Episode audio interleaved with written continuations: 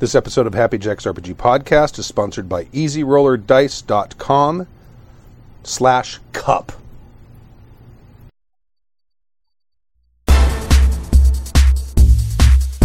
I'm in Max, Max, Max. You are listening to Happy Jacks R P G Podcast. I'm in Max, Max, Max, Max, Max, Max, Max, Max. Pursuing the R P G hobby with reckless abandon. Why, hello, and welcome to Season twenty-two, Episode eight of Happy Jacks R P G Podcast. My name is Stu. My name is Dave. I'm Stork. Your mic's not on here. Hit this. There's a switch here. Now talk. My name was Dave? Okay, that's okay, better. Now so you switched. Put the mic a little more centered, because it's a, it's a cardioid mic. It's not a... Um, yeah, you know, cardioid mic. Uh, you know the difference there? Uh-huh. Can't you tell by looking at it? Harumph. Harumph. Hi, I'm Dave. Dave Kazay. I am. Not Kadave. No. Even though your name I'm the other Dave. Dave K. I am Dave seventy-seven. That's, yeah, that's right. Dave seventy-seven. Or that one. Mm-hmm. In this episode of Happy Jacks R P G Podcast, Matthew asks about GMing for newbies. Mm-hmm. Uh, Harold asks, does space combat have to be boring? Hmm. Yes. Uh, and Craig sends a, a pseudo-horror story about GMing mediocrity. But first, if you'd like to email us, you can email us at happy jacks r p g at gmail dot com. That's happy jacks r p g at gmail dot com. We're also on all of the social medias. HappyJacksRPG, all one word. Twitter, Facebook, Facebag, sorry, Facebag. Uh, Instagram. Instagram. We're not on Google Plus. Yes, you are. Are we? I sent one up. It may not be Happy Jacks no, R P G. It still is. Is it Happy oh, Jacks absolutely. R P G? Yeah. And JackerCon as well goes through Google Plus. Oh, well. oh, okay. Well, mm-hmm. There you go. And if there, there's not one, just make one for us. It'll be fine. Actually, don't do that to community. And obviously the Twitch channel if you're watching. And the Twitch channel. Mm-hmm. And if you'd like to and watch the, the show live. And oh, the Discord. Sure. There's a Discord, too. If you'd like to watch the show live, you can go to happy jacks dot org slash live. We record this show on Friday nights at seven p.m.-ish Pacific time. Ish. Emphasis on the ish. Emphasis on the ish. We were only about uh, about ten or fifteen minutes late. I didn't think we were quite as late as we were. Um, we never did. Right. That's why so, I've got two kids. Exactly. So the guys over at Easy Roller Dice, they've launched a new Kickstarter. Do tell. I will. Oversized dice cups. Wow. Oversized dice cups. These dice cups come with badass... Oh, let me find it. I got it on the soundboard. I mean it. Badass. Badass graphics. And a lid. And a lid. And that's the that's the brilliant part. It's a dice cup, and it's a dice container. How many can it roll? Uh, how many D sixes can it roll? Can it hold? It can hold fifty. Wow. With ease? With ease. sixteen millimeter D sixes. That's pretty impressive. That so holds the most dice in the market. It does. If you're playing Hero, you're there. Most bricks. Yeah. You may need two. Yeah. Yep. For Hero. For Hero. You know, that's great for playing high-level characters or miniature war games or anything you need to roll a ton of dice to play like Hero. Indeed it is. Mm. So if you'd like to go check this out, and I believe it's live now, mm. you can go get yours and make it happen at easy roller dice dot com slash cup to go to their Kickstarter. And you know what? Let me... I've got... Hold on a second. I like their Chocolate products. Star. They've always had really I good just, products, and, they, and they I, I, I actually have a bunch of their stuff. A little package here. And not just the free stuff. I actually went to their site and actually bought stuff. It's a, it is. I think they set it up originally. It was just sort of they were really good at sort of finding random dice and stuff, but now they have an actual. They're producing stuff. It's mm-hmm. great. It's a really great site. That's cool. Did you find it? No. Yeah. Their last kick. Microphone back on. Their last Kickstarter. Uh, these these are their dice trays. Oh, okay. Which also have a lid. You can go ahead and open it up if you want. Thank you. But they it's sent an unboxing. They, they sent me a few. Uh, but good promo ones. But I, but I backed that one and I got mine and I use it. It's right here. Here's the one I use right here. It's still got the old dice in it. You can hear them shaking. The old dice. You know, it would be funny if a whole bunch of snakes popped out. You and I have a vastly different idea of funny. You know. It's not funny, haha. It's funny like a clown. Some clowns are funny, especially if name one. Right, name one. Oh, okay. Oh, oh it's there, oh, hey. look, oh, look, it's, it's got it's sort of gray. Yeah, this was a, yeah, this was their last. I think this was their last Kickstarter. Look at it. It's a dice tray and it has Actually, a lid. I like that. I know, right? right there. No, that, that, no, there's only one mic. You have to put it on that face. Mic. Oh, I'm sorry. Well, I just put it in. Right. But it, uh, and it's got like a staging area on the outside and your yeah. rolling area in the middle, and then it has a lid. And if you ever need to roll, you know, ha- have two dice rays, you can use the lid. Yeah, as look, a dice look, race. Two dice enter and one dice leaves. Mm. Right, two dice. Maybe I am Kadave. Yeah. I don't know. Mad Max Beyond Thunder dice tray. Yeah. So that was their last one, and I I I love that thing, and I use it all the time. So mm-hmm. Nice. So if you'd like to support the show, support our sponsors, and we'd like to thank easy roller dice dot com slash cup. Don't forget the slash cup. Otherwise, just go to the regular webpage, and you can buy all kinds of stuff there. But if you want to find the Kickstarter for the large dice cup with the lid, you got to go to easy roller dice dot com slash cup, and we thank them for supporting yep. the show. They make good products. We really, they, they really do. do. We have announcements. Oh, announcements, yeah. Well, first of all, as of this taping, we know that next week is Gen Con, mm-hmm. Gen Con fifty-one. Mm-hmm. That's happening, obviously, in lovely Indianapolis. You went to your first last year, isn't it? Mm-hmm. It was hot and humid, almost like the way it is right here, right now. That's true. It actually, this would probably be the only time where I wouldn't miss California weather were I to go to Gen Con. Okay. It would be this year. All right. And uh, actually in three weeks? No, four. Four is Strategicon. Four weeks, yes. Yep. The, on Labor Day weekend. Orcon twenty eighteen. Yep. I and, believe. Of course, you can find that at strategicon dot net. Dot .net, yes. Yes. So will you be running anything at that? Yes. I haven't put anything up yet, though. I'm not sure what I want to run. That's I haven't yours. figured that out yet. It is mine. What about you? Uh, nope. I might, I might not even be going. Oh, okay. Oh really? Well, I, I don't know. I don't know. But um, my kids probably won't go. Oh, how come? So, well, um, they may go on a trip with their mother. Nice. So, okay. If they go on that trip, I, I may actually downgrade my room from a suite to a regular room. I'm just going to make extra sure that they're not going. Right. You'd be just your luck. Right. Ah, uh, we didn't want to go. And now you're stuck. It'll. In it's still going to be on the executive suite, the executive level. Because you know people. I, I don't like to mingle with. No, the no, no with the little people. I get it. The proletariat. Oh, well, that is Soma. Yeah. No, petty bourgeois, not proletariat. Oh, yeah. So at this particular convention, will you be running Moment of Truth? I probably will. That's probably one of the things I'm going to run, but I'm not sure what setting yet. Okay. So, and here's the great segue. So, Moment of Truth just recently uh, was put out on beta, or do you consider it? It's out. It's it, it's out. I mean, I'm I'm going to make some revisions because now that it's out in the wild, mm-hmm. uh, there's a, a couple of rules inconsistencies. Uh, m- there, there's something, there a couple clarifications that need to be made. Mm-hmm. I know what I intended, but that's not what I wrote. um, I'm sure. Well, Sage Dave is going to. Uh, no, no, I don't know nothing. But, no, no. But actually, but, but also yeah. th- the uh, so, some of my examples, especially for character creation, the character creation rules changed, and I didn't change the examples. So I need to go in and modify a couple of examples. But sure. People are putting stuff on the forum, okay. for me right now, and I will make changes to it. I have the the original. Um, InDesign files. So, so you're and you're also going to be put if, when you make those changes, they're going to go on a DriveThruRPG. It's already on DriveThruRPG. Oh, I didn't know that. Pay what you want. Okay. So the I like to throw a curveball to Stu every time I'm on the show, and the curveball is so now that it's out, uh, Moment of Truth has been a pet project of yours for quite a while. About five years. About five years, yeah. And it's been in development. But I've no, pr- uh, Tappy and I first started talking about it before he moved away, so it's been at least seven years. Okay. So. And you and Casey before that. Mm, Tappy is when we really started talking about the actual mechanics that made it into the game. Okay. So probably about a year and a half, maybe two, is when you buckled down and actually uh, yeah. decided, okay, I'm going to clean this up, get this actually formalized, and actually make it into a document and put it out into the wild for other people to yes. do. So now that you've done that, now that you've made a actual product that has gone out to other people, both good and bad, what are your first thoughts about that, about the entirety of the experience? It's a lot of work. Okay. Well, it's a huge amount of work. So I've heard. Yeah. So, um, go, uh, please. Not, not worth the amount of time I put into it.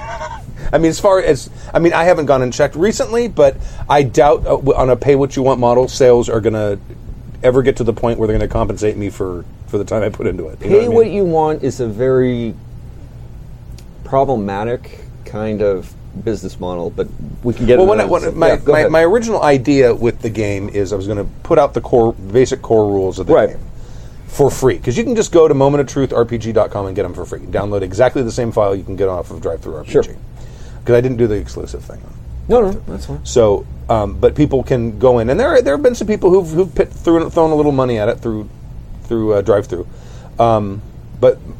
The setting books is the are are the books that I'm actually going to charge for. Those won't be pay what you want. Okay, because so like Blood Blade and Tusk, there's a, a huge amount of work in, the, in that thing. Yes, and it's big. And Vast Dominions, right? Vast Dominions is probably going to be the, the next one. I'm guessing. Seriously, you're going to do Blood uh, Blood Blood Blade and Tusk. Thank you. First before Vast Dominion? Well, it's closest to being finished. Huh. Um, I'm also running it currently. Sure. Just started running it. It's beta testing. And it's also, that's part of it too.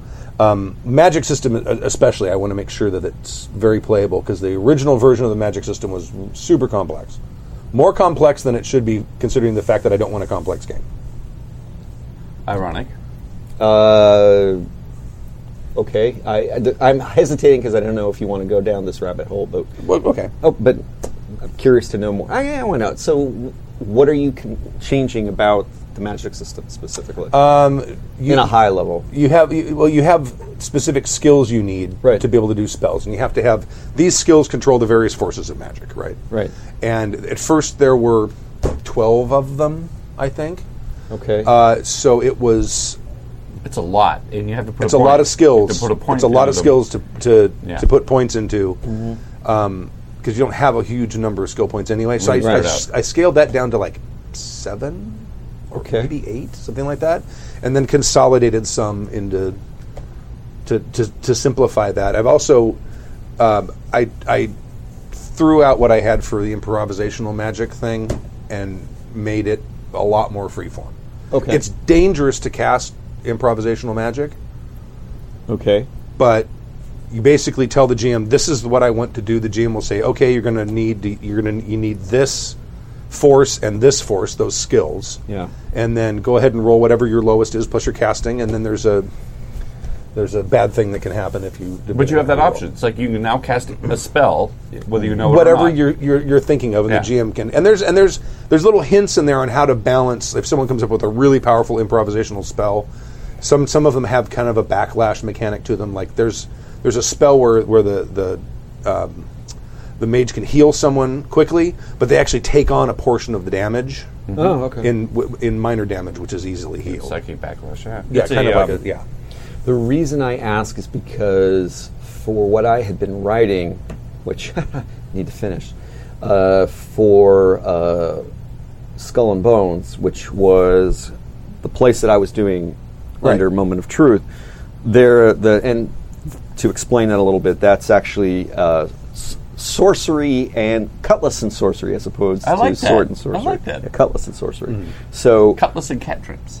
There you go. Cutlass and cantrips. And the way that people would do that were through paths. So it was okay. witch paths is what it's called in, in mm-hmm. when I wrote up. So you could say you were talking about uh, witch path. Oh, the the the path of Saint Difna, which is one to be able to deal with uh, sea creatures, I think, or something like that. Right. And so.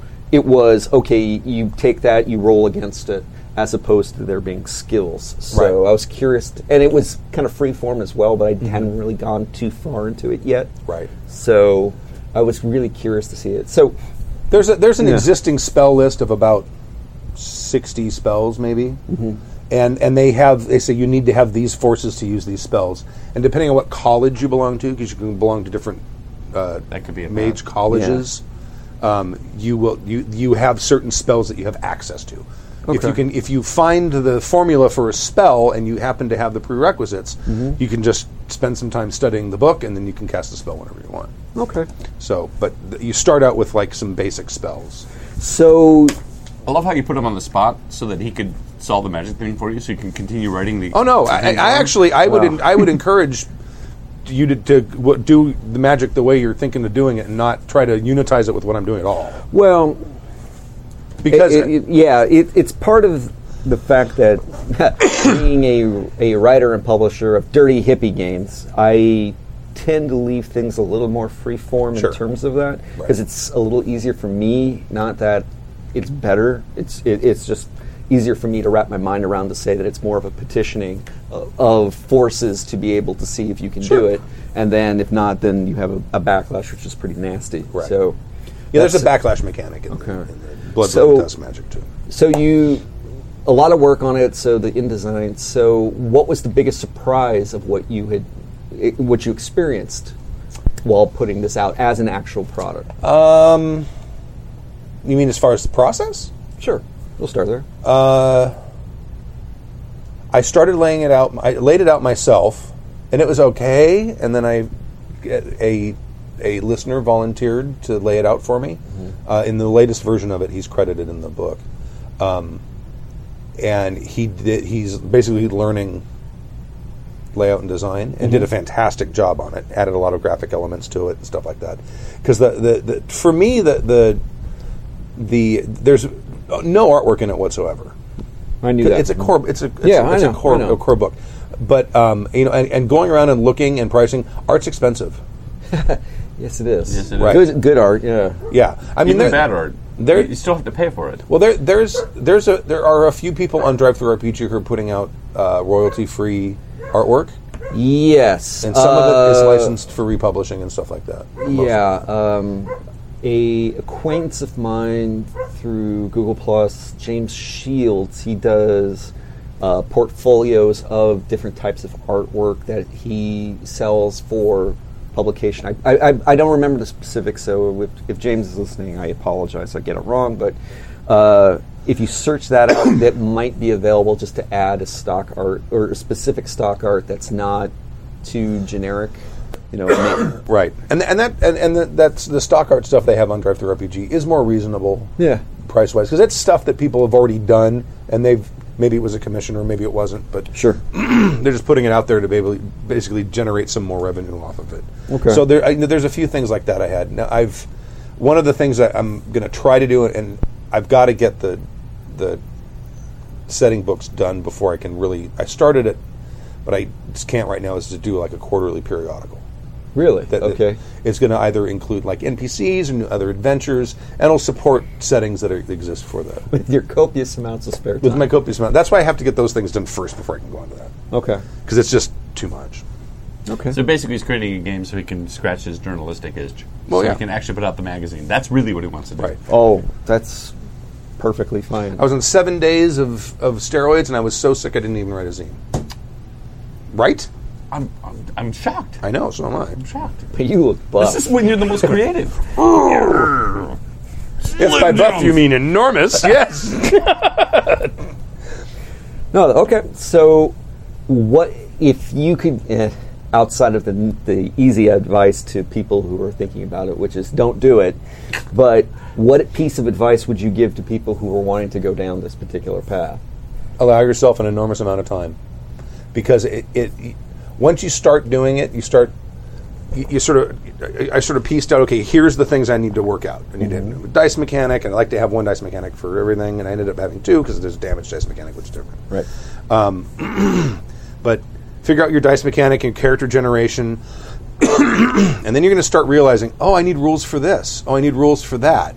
Oh, I need rules for falling. Or I need rules Grappling. for burning to death. Encumbrance. Encum- well, I don't have encumbrance. Uh, f- fuck encumbrance. I'm not putting encumbrance in the uh, game. There's no weights on anything. In fact, there's no cost to anything in the core book. There's a bunch of weapons and all the stats for them. It doesn't, doesn't say how much any of them cost. Okay. That would be left to the setting books.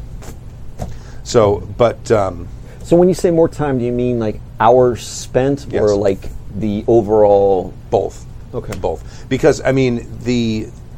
There's all kinds of things that I started... Once I started doing it, I realized, often in playtesting, mm-hmm. oh, I don't have any rules for this. Healing rules. Forgot sure. to put in healing rules early on. Had to come up with something Why on the fly. Why would you? You know what they are. Right. Well, no, I actually didn't. Oh. Didn't think of them. And and um, it's, but I it's think, a harsh game. I think if, if I... Because you don't heal. Mm. I, I'm already starting to take notes on what I would do for the second edition. Really? Okay. Yeah. Uh, and it mostly is going to be scaling down and simplifying. I, I have to say, just to add to this, that that um, years ago I made a comic book in college and stuff. It was a long experience of it. And mm-hmm. the actual creation of the comic book was fine. That was easy. It was the talking to the publisher, getting the money, finding the artist, or, uh, the, getting the four-color separations, dealing with all of that stuff. That's the hard part. It's the actual publishing part. And I think, Dave, you probably have a bigger insight on this because wasn't your first game printed? Yeah. Literally? Oh, like yeah. Like a physical print. Uh, so and that's a journey in and of itself. So one thing, and, and actually it's something I always say to people who are saying, you know, I want to, to publish a, a game. And I, I know I even said it to Jason about Demigods, which is, do you want to be a game creator or do you want to be a game publisher? And I separated, even though that most of the time it's the sa- you know the same, although not all the time. No, but a lot of one-man shops where oh, they're doing everything. I've heard. um, But the que- but the reason why I always say that is to get people to start thinking about the fact that it is a different skill set. You know, that there are there's a there's the game and then there's the industry right. aspects. And just because you're great at being able to design a game doesn't mean you're good at marketing it or talking to a printer yeah. or keeping up on your backstock or even packaging.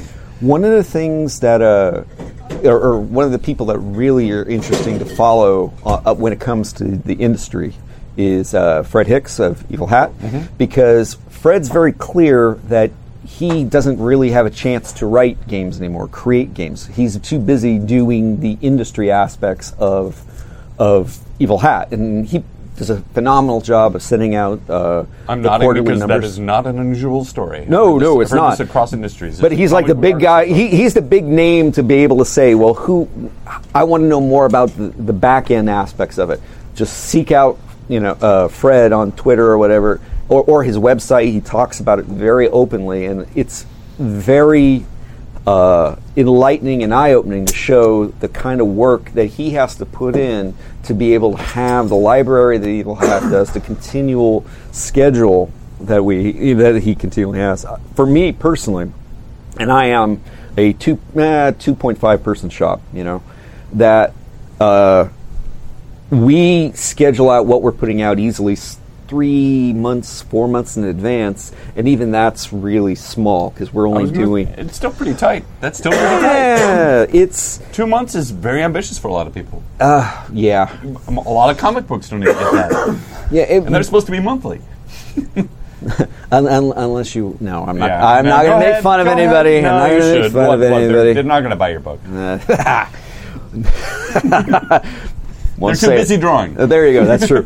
so, uh, so yeah, it is a lot of back-end work that most people don't consider. Marketing, you mentioned that. It's right. something that you know you definitely need to continually do all the time, daily, sometimes more than just once a day, to be able to continue maintaining momentum for both what you have out there and also what will be going out. Oh, sure. Soon, yeah, see, I, I haven't done it, almost none of that.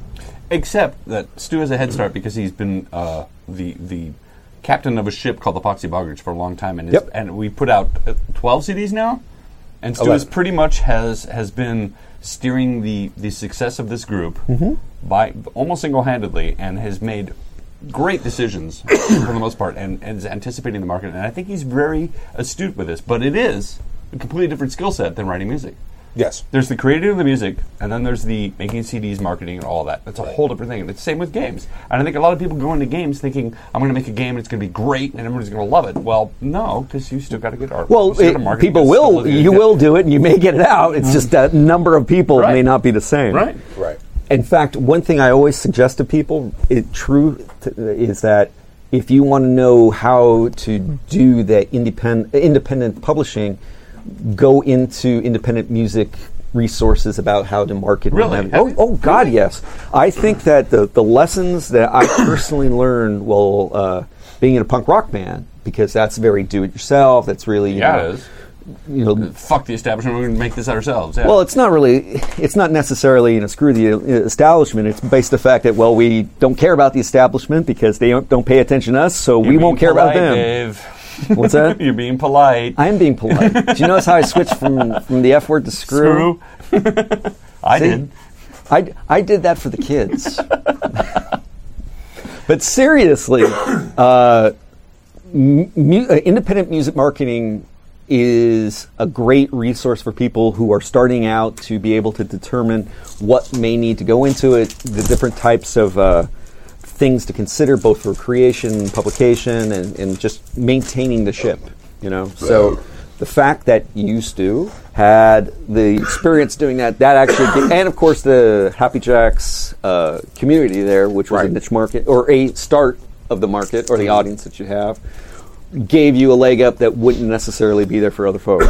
Yeah, oh, absolutely. I mean, and even this podcast had a leg up because of the Poxy Boggards, because the first, when as soon as we started the podcast, we had two or three episodes out. I went on the Poxy Boggards mailing list, which at the time had two thousand people on it, and I said, by the way, if you listen, if you do any tabletop R P Gs, uh, Stork, Stu, and Tappy are doing a, a podcast every week. Here's the link. And boom! Four or five hundred listeners.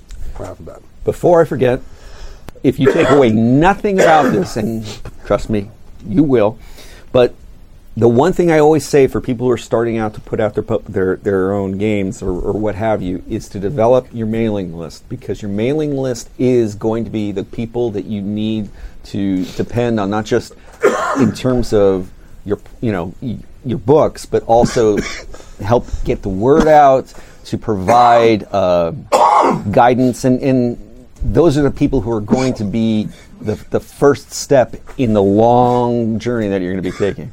And there's the loyalty factor, too. Yes. You're not going to be able to maintain a schedule or, or anything without people, without that pressure, without that deadline. Yep. If you don't have a mailing list, you're just going to go, eh, I'm not going to do this anymore. It's it's actually like... Well, you're throwing I, it in ether. You truly I've got are. three hundred yeah. people depending on me to get it out by this date. I mean, I, I always work best under a deadline. I don't work well under pressure, but I work well. It's like everything needs to be done by this point, and I need to get it done. And a mailing list, if you promise people a, a product, more than more than just getting it out there, there's they are they are waiting for it. They're sending emails, they're, and they will kick you in the ass to get it done. Because I guarantee you, in the process of creation, there are long, dark moments when you're sitting in a room going, I don't want to do this anymore. Oh, yeah. This is fucking hard. And then the, Screw this. And I don't then even, the, I don't the sun want comes up the next day, yeah. and you're still going, I don't want to do I this anymore. I still don't want to do this. I don't. Why am I putting myself through this? And you're laughing uproariously because there are long, dark moments where you're just like, this isn't worth it. And then and then these emails come in, and you're like, uh, I, I promised them a You know why we do this? For the fans. Well, no, you do it. You do it because you don't also don't want to be a douchebag. It's like, I did promise you I would get it out by this day. God damn it! And I, I work best under by having that deadline. Otherwise, if it's open ended, it won't get done. And I think that that's true of all artists. If it's open ended, Dave, will it get done? No. No. that's a, I, I don't. I don't give timelines. I can't remember. all. Actually, that was one of the best things I when. Uh, started getting serious about it. I actually sent an email out to uh, different publishers and creators out in the industry to say, what piece of advice would you give yourself that you know now that you didn't know when you started? And two of them literally said, do not give deadlines because well, of that very reason. Well, Mic so, drop right so don't there. Listen to me then, because I need a deadline. Otherwise, I won't get it done. Oh, no, you can have a deadline, but you just don't tell what other people... Oh, I see. Yeah, uh, you don't tell what that is, because then it's all magic. Yeah. And and you do have to build in a cushion for stuff to go sideways, like when the printer prints everything mm. awkward, like, wrong. And you're like, uh, we call it's that supposed to be slack. Out next week. Uh, or float. And whatever you think it's going to be, double it. Double it. Yes. There's that, uh, did you ever see The Money Pit? Yes. Okay. The Money Pits is uh, it's a mo- old Tom movie. Tom Hanks. Yeah, and yeah. it's about it's about uh, building a house and stuff, and and the and the, uh, the contractor's always saying two weeks. It's only going to be two weeks, and whenever you talk to a publishing artists, the typesetters, it's two weeks. It's always going to be two weeks, and it turns into how long did it? Four months? Easily, easily. The reason I'm chuckling is because uh, when we were doing Be- Bedlam Hall, which was the last thing that we published, uh, we were really thinking that we had a lot of runway because we were expecting at the time to have the book published and ready to go for that Gen Con that we went to. And if you guys haven't seen Bedlam Hall, it's a beautiful book. It's out. Oh, yeah. Monkey Fun Studios dot com. Awesome. Yeah. It's but, gorgeous. But that's not my point with this. So we well, thought. My point is, it got, finally got done, and it's yeah. gorgeous up to his standards. Oh, but that took forever. I mean, flat out, that took forever because the issues that came up with it had nothing to do with whether or not it was written or the artwork or layout or anything like that. It was literally the last minute printing that came up. Didn't expect it, which, you know, you there was no way to do it, and I went round and round with my publisher, who I will not mention on broadcast, but they had a lot of difficulty getting what I wanted from, you know, or, or I had difficulty getting it from them until finally I had to call in favors from, from the Vampire Mafia to basically go in there and threaten them to get it to happen. Well, not threaten them, just to speak very quietly to them, and it made it happen. So it's it's a whole different world. Yes, trying to get things done to, up to your standards and stuff, and that's that's the sad thing. I mean, I, I wanted to be a comic book artist for years, and you can make your own comic book, and that's great. The, the, what we revel in is the creation of our of this thing, bringing it to life and getting out to the people. You have to deal with so many broken toys and bad systems and. And red tape. Well, that you I think didn't actually yourself, print. I don't even know why I'm doing this anymore. That's well, one of the reasons I didn't. You print. Have the luxury now because in this modern age that, that it's almost a detriment to, to print. Right. Yeah. Well, I don't think it's a detriment to print. You'll just but, be sitting. But boy, I'm glad I didn't print without it being out there for a while because now there's a bunch of stuff I have to fix. oh yeah, oh yeah. Let me ask you this: when, uh, when after you printed your first stuff, did you have to go back and make some changes and revisions, or or did uh, you just live with it? For Spirit of seventy-seven. Uh, You know, the clever answer is me looking into the camera saying, no, it was perfect. But the truth is that there there were certain things that we literally just decided we're going to live with this. And was there anything that happened later? Like Stu is discovering that people found loopholes or were able to break uh, it? No, it's Powered by the Apocalypse. There's no rules anyway. Oh. Wow. Wow. I hate you. You know, it's a transmission special, so you can tell by the way that beautiful transmission just went right over you, attached to that bus. Listen here. First of all, there are a lot of rules, okay? But we like to call them guidelines. Okay. All right. We we encourage certain things. We do that. Are we gonna? Are we gonna? Are we gonna no, box about not. this? No, are we we're going not. To? No, we're not really. We actually no, have a lot of emails week. to read, so we should. Oh, I guess you're bringing me back I next week. I, I, you, oh, because yeah. Tappy's gonna be here too. Okay, he's like, mm. yeah, it's it's someone's. Yeah, you should, I, I, I don't. Come back next week. There's a great email next week about P B T I. I, I got it. I'm like, finally. Okay, so come back no. next week, and you and Tappy can hash no, it out. No, no, no, awesome. no. So, um, I do. Getting back to the P B T A stuff is a different thing, but um, publishing. Publishing. There were things that were that had come up in terms of, and I'm trying to think of a best the, the best scenario. I, I know that there probably was, but not for the core book. I think that um, there were typos definitely that made me go, oh, geez, Louise. So you play tested the, enough out of it, or you, or or the? Oh yeah, yeah. Was, we was had tested. That well, we had started testing Spirit of seventy-seven easily two years before we actually had published, and we were doing it. You know, we we actually were testing as soon as we had probably maybe twenty pages originally written. Because we wanted to just get it out to into a, a scenario to say, we, let's see what happens. Yeah, so let's see what happens, right? Yeah, yeah. Get up and rocking, and, and then we can. Yeah, it was total smoke tests, and it was actually probably the best thing for to do because it wasn't necessarily just the rules that we were testing, but it was also us figuring out, well, what do we want our adventures to look like? Now, what, you're, you know? You're actually working with a proven system that's sort of been out there and working for a while. Stu's actually building it from the ground up. Right. So he's going to run into problems that you didn't. Yeah, well, that's actually like the other thing is that I had hours in front of Small Roller, which is a little program, mm-hmm. a P C program, to do dice. It tells you what dice probabilities are under different circumstances. It's actually very flexible, so you can put a, you can set it up to, to do a dice pool and see, okay, how many dice with what the target number is, how many successes, and, and all the little charts and things because you need to know that stuff going in when you're. Just Savage Worlds. I don't know what right. your problem is.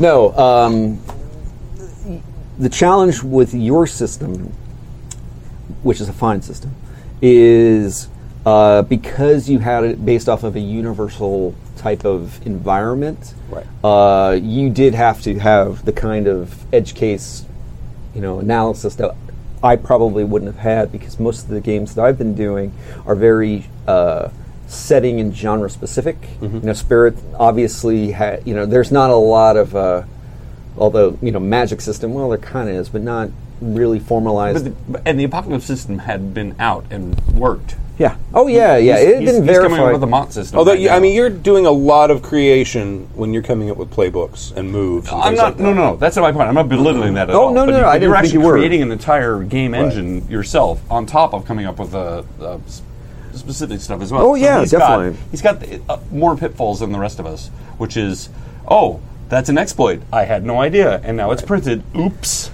I know. I need and to fix are, that. And there are a couple of those that slip through, yeah. Dappy found one. Big surprise.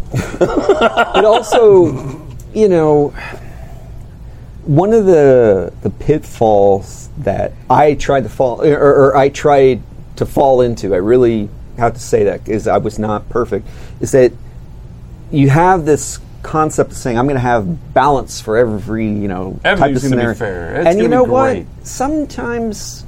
Game yeah. systems aren't going to be balanced, and that's, you know... I, I'm going to say that none of them are. I don't think you should try.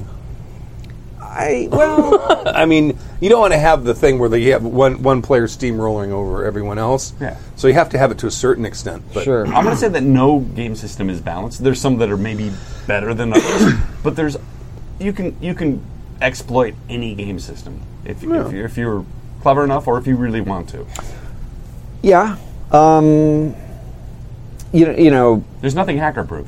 Oh well, the, the the challenge with P B T A games, and just speaking from my limited experience, your mileage may vary, is that it requires a lot of the the heavy lifting and the guidelines of not breaking the system on the responsibility yeah. of the player, right? Because the yeah. players, you know, are contributing to the story, so you really have to say, okay, I'm doing this, but I'm not going to go beyond what I think is fair for the story, because, you know, the player and the G M have, you know, equal stakes in the game. So, gosh, why would players honor that ever?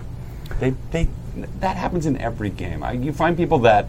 They find it. That's why you're we're, no we're, longer we're, the we're, bank when we right. play Monopoly, Fair because enough. You cheat like a bitch. Fair enough. One for you, two for me. One for you, three for me. But I, uh... I'll make you some change. I, I understand. I and no, no. It's, I mean, this is all. This, this might actually be. A, we should just get the two of you guys, maybe with Tappy and maybe even Casey, and you guys get together and just talk about game design and stuff, because it's a. Uh, I think people. Everybody has gr- delusions of grandeur. We want to write, write a game. We want to write a comic book. We want to write a book. But after the actual writing, you, you know, start you with them. Think to yourself, I'm going to write a book. This is going to be great. I'm going to write. The, I've got this great fantasy novel based on my, you know, exploits. Well, I'm laughing because you start with them, but I'm sure both Stu and I can say that yeah, we've lost those delusions of oh, grandeur yeah. well, now. Yeah. And, and that's and that's the point is that after you're done writing, you know, your one draft, and you hand it to people, they're like, "This sucks," and "This is wrong," and "This is wrong," and then you get all, "Well, you guys, why would you? This is my like." Every writer has to go through rewrites. You have to work on this stuff, and it's not fun. The actual creation of something that is good is not fun. You, I, I what was it? Uh, I think it was Ray Bradbury. I was, uh, I was uh, lucky enough to hear him speak at my college. I said, I do three rewrites minimum. Right. Oh yeah. And if you write War and Peace, I can't imagine rewriting it three times. Oh, I don't right? remember. I don't remember which author it was, but there was an author. Which I took a uh, magazine journalism class in college. That was you? That was me. Huh. And there was a lot of people in that class who, uh, some of them wanted to be like, uh, what do you call, like feature writers? Sure. Um, but there were a lot of people in there who were like aspiring novelists. Sure. And I, Hemingway? I don't remember who it was, but our professor was telling us that some author, I think it was Hemingway, before he would write, a, when he would sit down to write, he would he drink would, four glasses of scotch. He would read the entirety of what he had written so far, mm. and then start and then continue writing. What I read was... But I don't know if that was Hemingway. It might have been, but what I had read is that when Tolkien got to certain points and he realized, oh, I should have gone this way with the plot, he would start from the very beginning and start rewriting from... Wow! Yeah, and so Which well, that way at least you know you're not you're not going to miss anything. and, but here's the point: the creation part is actually the fun part. The wrestling it into a shape that is actually digestible for everybody else oh, that yeah. you can read or that you can play or that you can watch or, or look at is the hard part, and it's not fun. It's killing your babies. You have to edit. It's uh, talking to a middleman in order to get it published, and they're not reasonable, and they're not nice, and they and they cost money a lot. Uh, all of that stuff is not fun, and yet at the end of it, you end up with this product, and it's at the at the end of the day, you're done. You're like, I don't, yeah. I don't even want to see this effing thing anymore. That was something Jason Morningstar said, is that you know when your your game is done, when you are sick. I think it was Jason Morningstar, who's, when you are sick of it and do not want to look at it again. Right. That's when you're ready to put it out in the world. And whether or not that's true or not, I couldn't say, but I sure as shit understand it. Right. You know, a work of art is never finished, only yeah. abandoned. Right. and, and so, so that's the the... fallacy of creation is the creating part is the fun part. That's the neat part. It's getting it whipped into shape for consumption by the media or anybody. And I, I mean that. I mean, in, in, in any in any Sucks. book you're going to try to do, even if you're talking about something that's reasonably rules light, like Powered by the Apocalypse, you're still. I mean, you've got to come up fun, fun parts, coming up with the, the movies, yeah. coming up with the playbooks. Yeah. That stuff's probably setting, fun. Even, but then even, you have to sit down. Art. Then you have to sit down and write the whole book. Mm. You have to write your introduction. You have to write your introduction to role-playing if you're going to include something like that in it. And then you're going to have to go through and explain everything, because you can't assume that someone's you know, knows Apocalypse World like the back of their hand, yeah. right? That, okay, so the new game that I'm working on, A Town Called Malice, is not Powered by the Apocalypse. It's based off of a system called the Story Pillar System that was put out by uh, Protagonist Industries, Home by Dark. And it's actually very driven by more of a, a Fiasco dice pool setting. Mm-hmm. And the reason I mention this is that a lot of what I had to do was, while writing, make sure my examples really were clear, mm. not just because to read it, but to make sure that I was one hundred percent sure Rocking of the system, the system, but also the fact I was explaining my take on the system more than just the narrative, me explaining the rules, to make sure that I gave a working example of it. And that can be a, more challenging than you'd think, you know? I, I love working examples. Whenever I read the books, I, uh, I go through the working example yeah. and, that, and I spend time on that, because that makes more sense to me than the abstraction numbers and yeah. stuff. Don't and do that in a moment of truth, really good wrong. Uh, well, I've heard that. We can go on yeah. with this. We can make yeah. a whole show about this, but oh, we have emails. Yeah. Hey, you know, why don't we read a letter? Let's read an email. GMing for newbies. This is from Matthew. Greetings, exalted ones. I'm sure you've had this question like this somewhere in the backlog, but I'm not going to go digging. I don't blame you. Yeah, me either. So, I just had my ten-year high school reunion, and long story short, a lot of screaming and a lot of hugging. That's a, that's a ten-year high school reunion. Is and it? Everybody... Ah! Right? It's only ten years. They haven't all lost their hair yet. That's right. The right. twenty and, and they're twenty, not that fat. Twenty years, it's like, oh my. Yeah, we God. all got old. Yeah. Wow. Well, you really let yourself go. I can't yeah. wait for my it's thirty. Twenty years. My thirty is going to be coming up. Twenty twenty. You go to the. You actually go to those things. I went to the. I went to my ten and I went to my twenty. You're a brave yeah. man. They're fun. Okay. They're fun. I saw people that I talked to twenty years ago. Um, it's a. T- ten-year high school reunion, and long story short, uh, I'm going to be DMing a game for some of my old video gamer friends from high school relatively soon. Now, I have plenty of experience GMing, been doing it for just over ten years, but not since my first game have I GMed for newbies. Oh. Normally, as a G M, I try to run a very sandboxy game. My goal as a G M is often just to get the car- get out of my players' get out of my player's way as quickly as possible.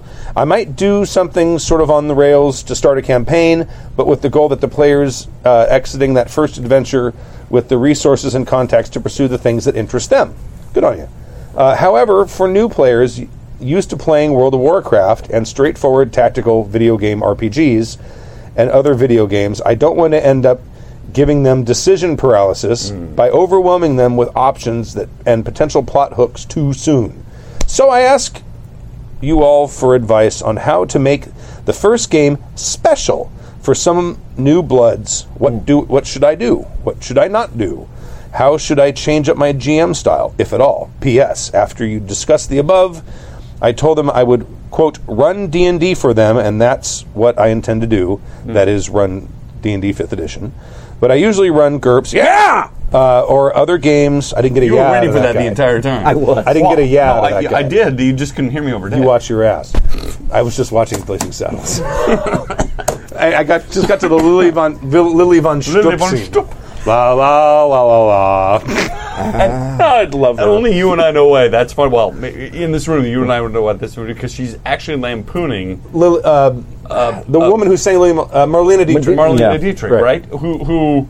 was German, and then she was a method actor at the time, and there was no method acting, and so she said they don't know how to sing, so she actually made she sabotaged her singing career for that role. It's convoluted. There Lily you go. Marlene. yeah. Lily Marlene. Uh, Not to mention the pun of her character's last name being Stupp. Oh yeah. What do you mean? Look it up, kids. Google. You'll find it. And I mean, there's American Indians or uh, Native Americans in there who Poon. who who are who are speaking. Yiddish. Uh, Yiddish. Yeah. Oh, I thought you were talking about the last name of Poon being American Indian. No. Okay. That's from Fletch, back when Chevy Chase was funny. Was he, though? He was just drunk. Yeah. No, I like Fletch. What? Fletch is a f- funny movie. Yeah, it is. Yeah. It's better than Modern Problems. Never saw Modern Problems. Oh, I have. It doesn't hold up. no, oh, okay. It doesn't. Fletch holds up. Wow, you brought up Modern Problems. Wow. Zach and I sat down and watched... Um, Uh, Saving Private Ryan. Oh my God! Yeah, that's what, heavy. You, he wanted. He did wanted, he cry? No. In the first five minutes, or, or is it five or ten? Actually, the the, the, the landing scene. He was okay no, with that. Yeah. He's playing no video games. He's yeah, I was about to yeah. say. Yeah. I remember seeing that in the theater and being absolutely. Old. Well, he started asking me questions about Normandy, about the, the Normandy landing, and, and like how how many people died? So there was a lot. And a lot of American soldiers died because there was some. Problems with some shelling and stuff, and they thought they hit some spots, and they didn't hit them, and, and then, the, and then all of the airborne units got and, yeah. got dropped in the wrong places because, of course, all the, the pilots of the planes were being shot at, and they didn't want to die. And he, so, and you lost him after. Well, there were problems, and no, but he's like, well, well, it says he wanted to know about the landing.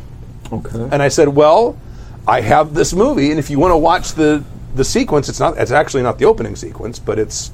Close enough. Oh, yeah, true, true. There's, there's the old. It's the old yeah. man in the in the the framing the, device, right? But uh, he watched it. He's like, "Wow!" And, and at like, the end of the movie, you find out he's Kaiser Soze.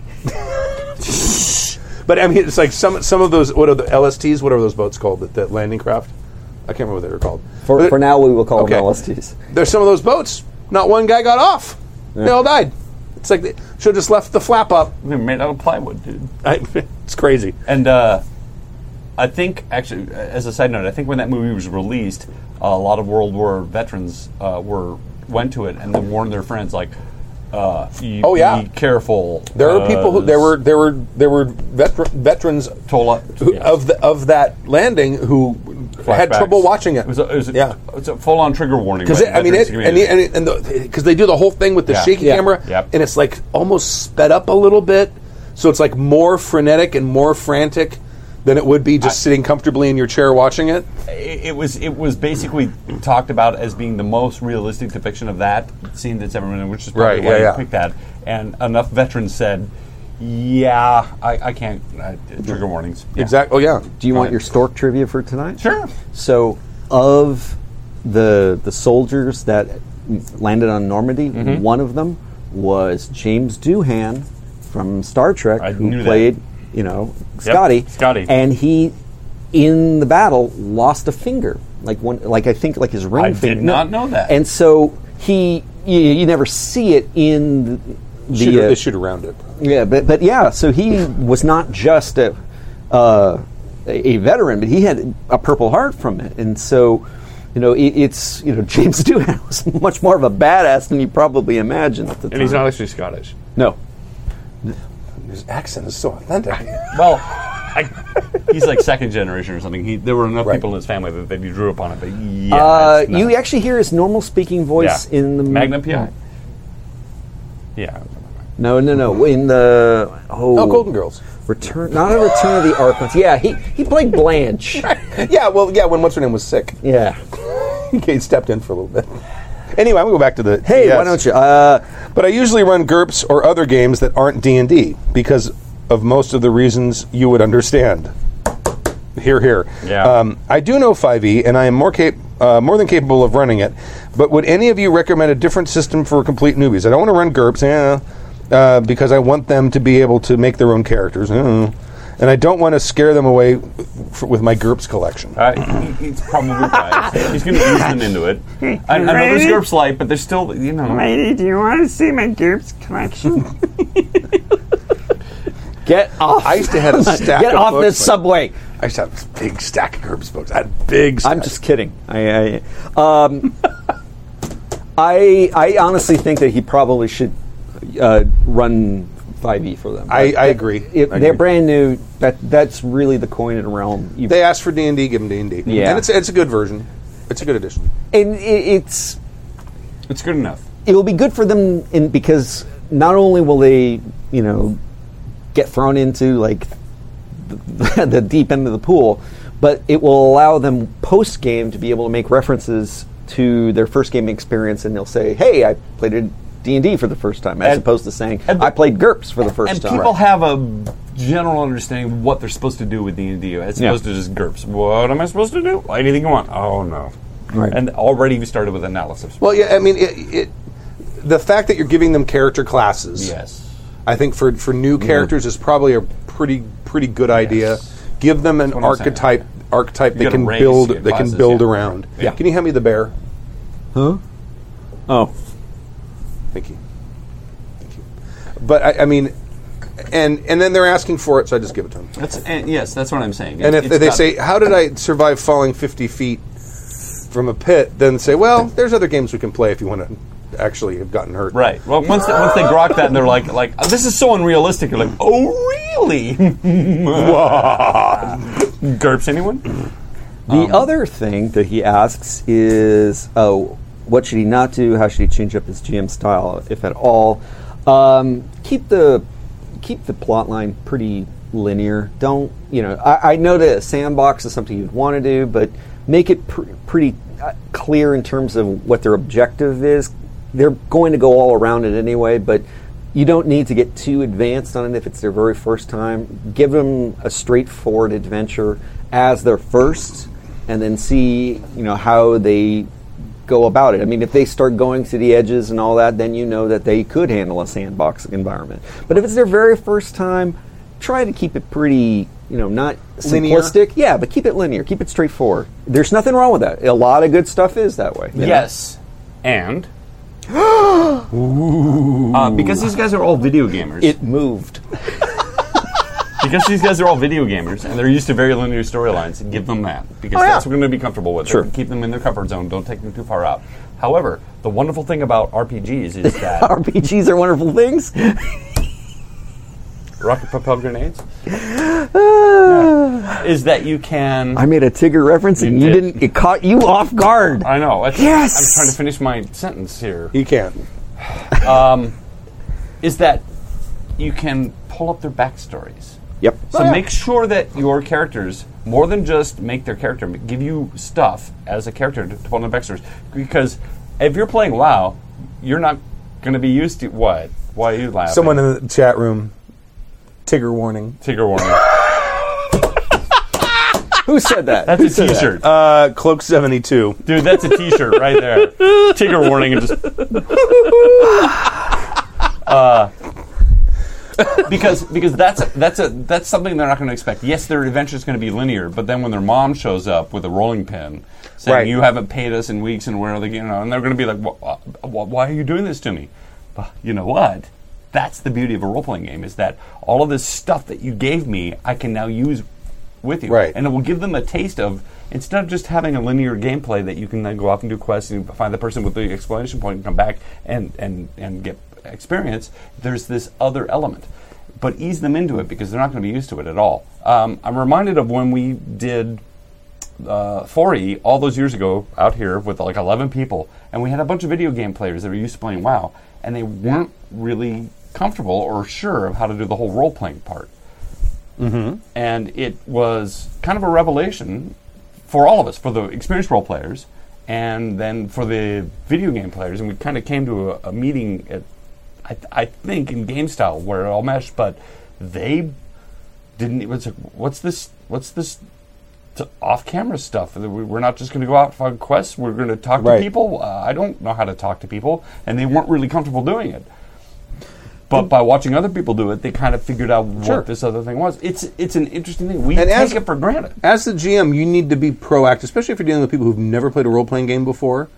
Yeah. Make characterizations for your N P Cs. Become your N P Cs and talk to pe- talk to the characters, players in character. Yeah. Addressing them by character name. And it, just and, and, and do everything you can to encourage them. Because we've always talked about the fact that, that, especially when you first start playing, there's a, there's a sort of, I don't want to look like an idiot wall you have to sort of break through at some right. point. And if, if the G M is already starting doing that, you're already sort of giving them permission to... to right. It's okay for me to act like a moron. We're all here to act like morons.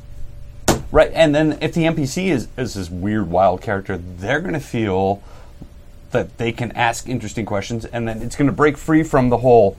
Uh, well, it's a linear story, so I need to follow the storyline. They're they're going to follow. Wait, wait, you have kids at home? Wait, all of a sudden now the story's taking a turn, and they're going to be okay with that. It's a different. Right. It's a whole different animal. Next thing you know, the guy's house is on fire. Right. right. Yeah. So yeah. So as a G M, do what you can to create memorable experiences with interesting N P Cs, with actual person personalities and characterizations, so your players can, can kill them. them.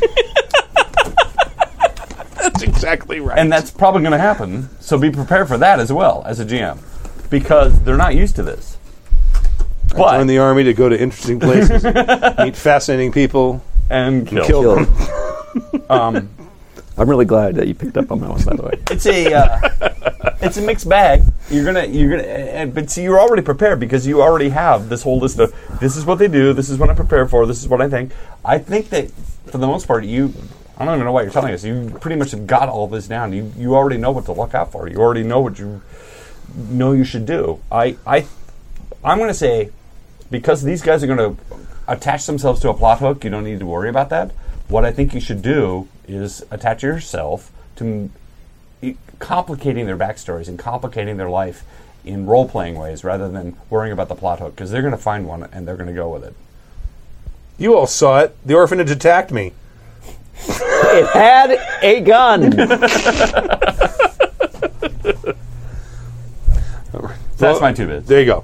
I think I think he's he'll be fine. Yeah, he'll be fine. Yeah. Keep it simple. Uh, other doc, uh, Jim. Yes, that Jim had suggested um, throwing throwing in a couple left turns or a couple curveballs in there and see how they react to them. Nothing critical, but just just to see, kind of test how they're. Uh, how they're going to handle, wh- whether you need to remain linear or if things can kind of go. Sure. They're also going to do weird things like they're they're going to meet in and immediately bond because they know it's a raid. Right. So they're just going to like, I don't care, it's a pickup group, we're going to go. Exactly. And they're not going to worry about whether they should trust anybody or else or, or not. And they're, they're not even going to try to backstab each other. Maybe, but I doubt it. Right. They're pretty much just going to attach themselves to that plot hook and go. Thank you very much. Yeah. For the email, good luck, Matthew. Matthew. And let us know how it comes out. Yeah. Does space combat have to be boring? From Harold. Dear Happy Jacks Forum, I never thought it would happen to me. wait, wait, wait, wait. Wrong letter. Happy Jacks Forum. My gaming group had a lot of campaigns fail to launch. See what he did there? Fail yeah. to launch yeah. over the years, but no setting looted us more than Star Wars.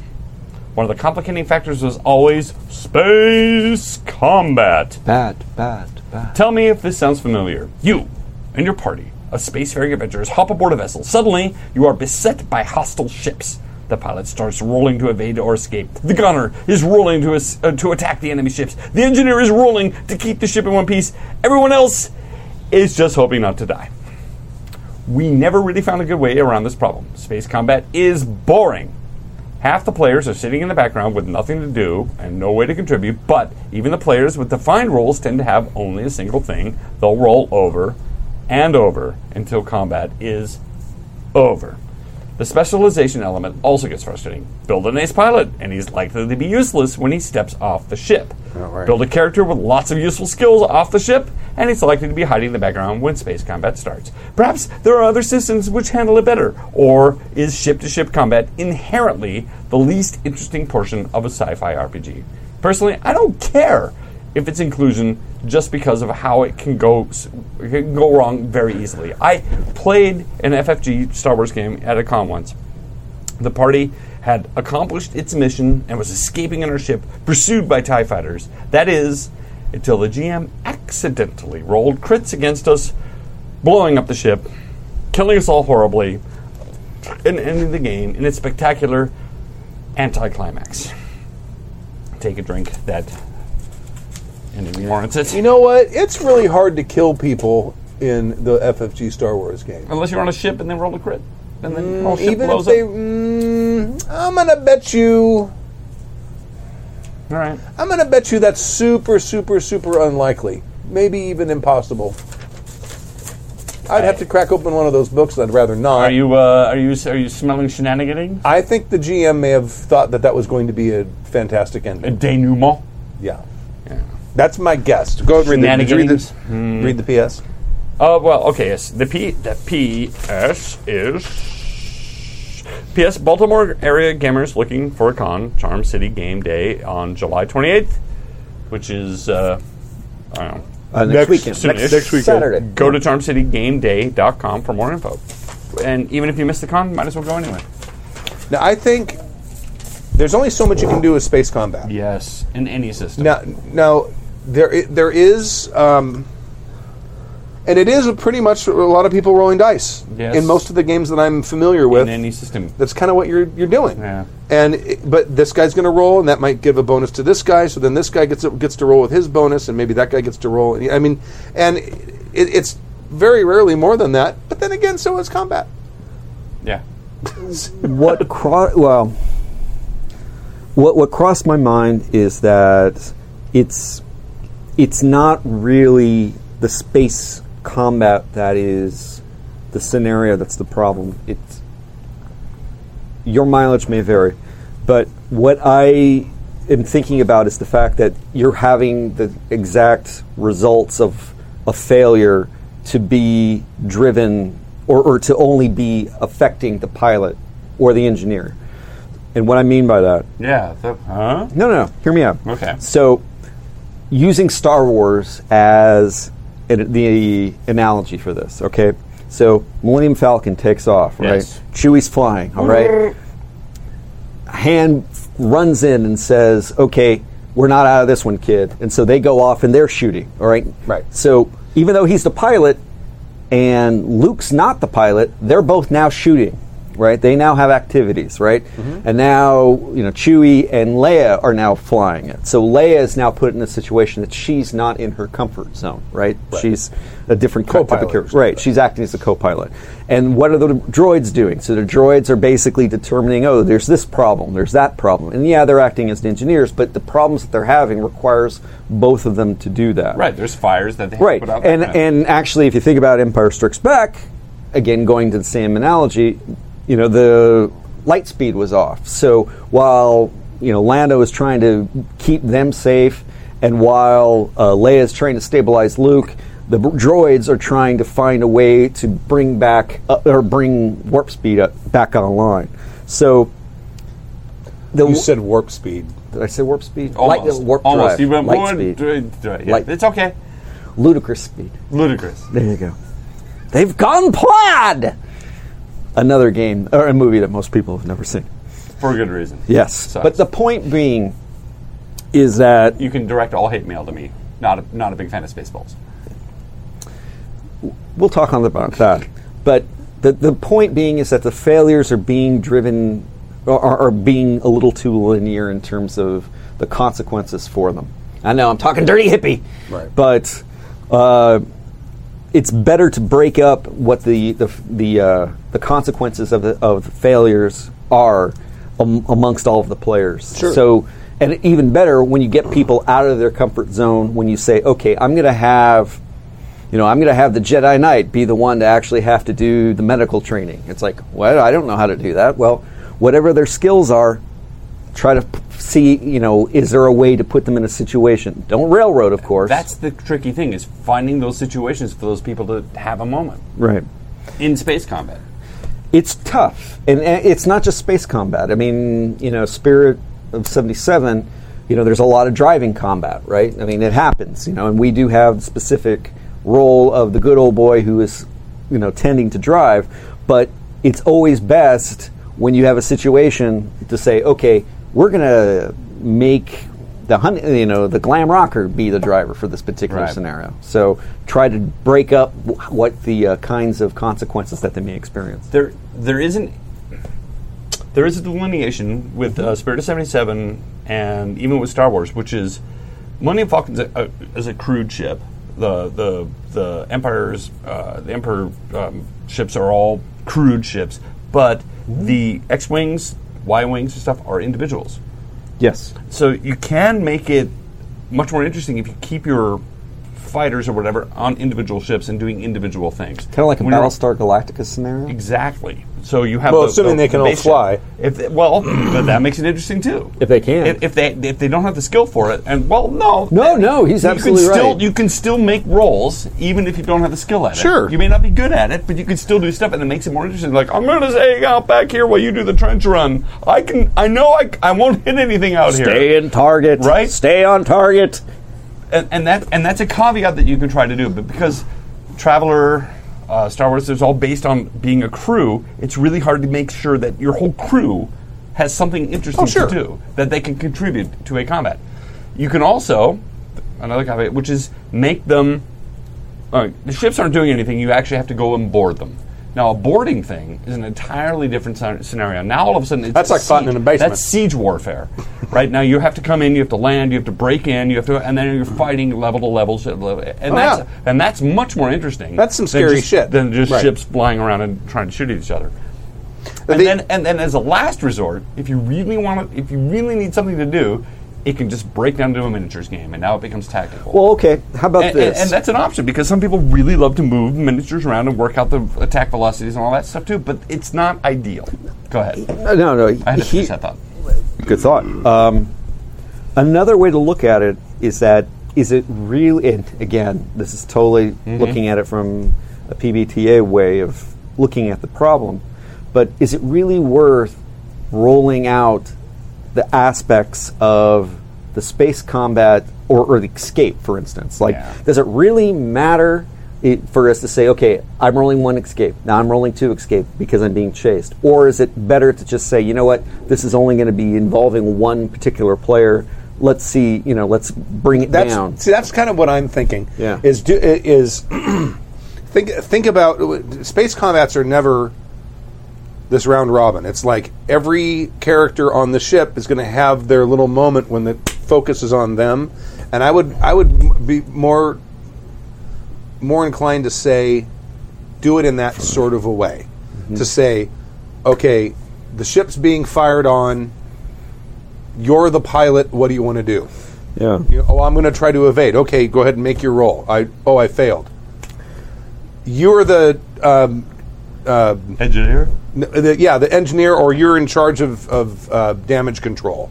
Uh, there's a breach on deck three. What do you want to go? What do you want to do? Oh, I'm going to run over. Da, da, da, da, da. You know, and and then just make it almost like action consequence next person, action consequence next person. Now you may not necessarily hit everybody, but you might.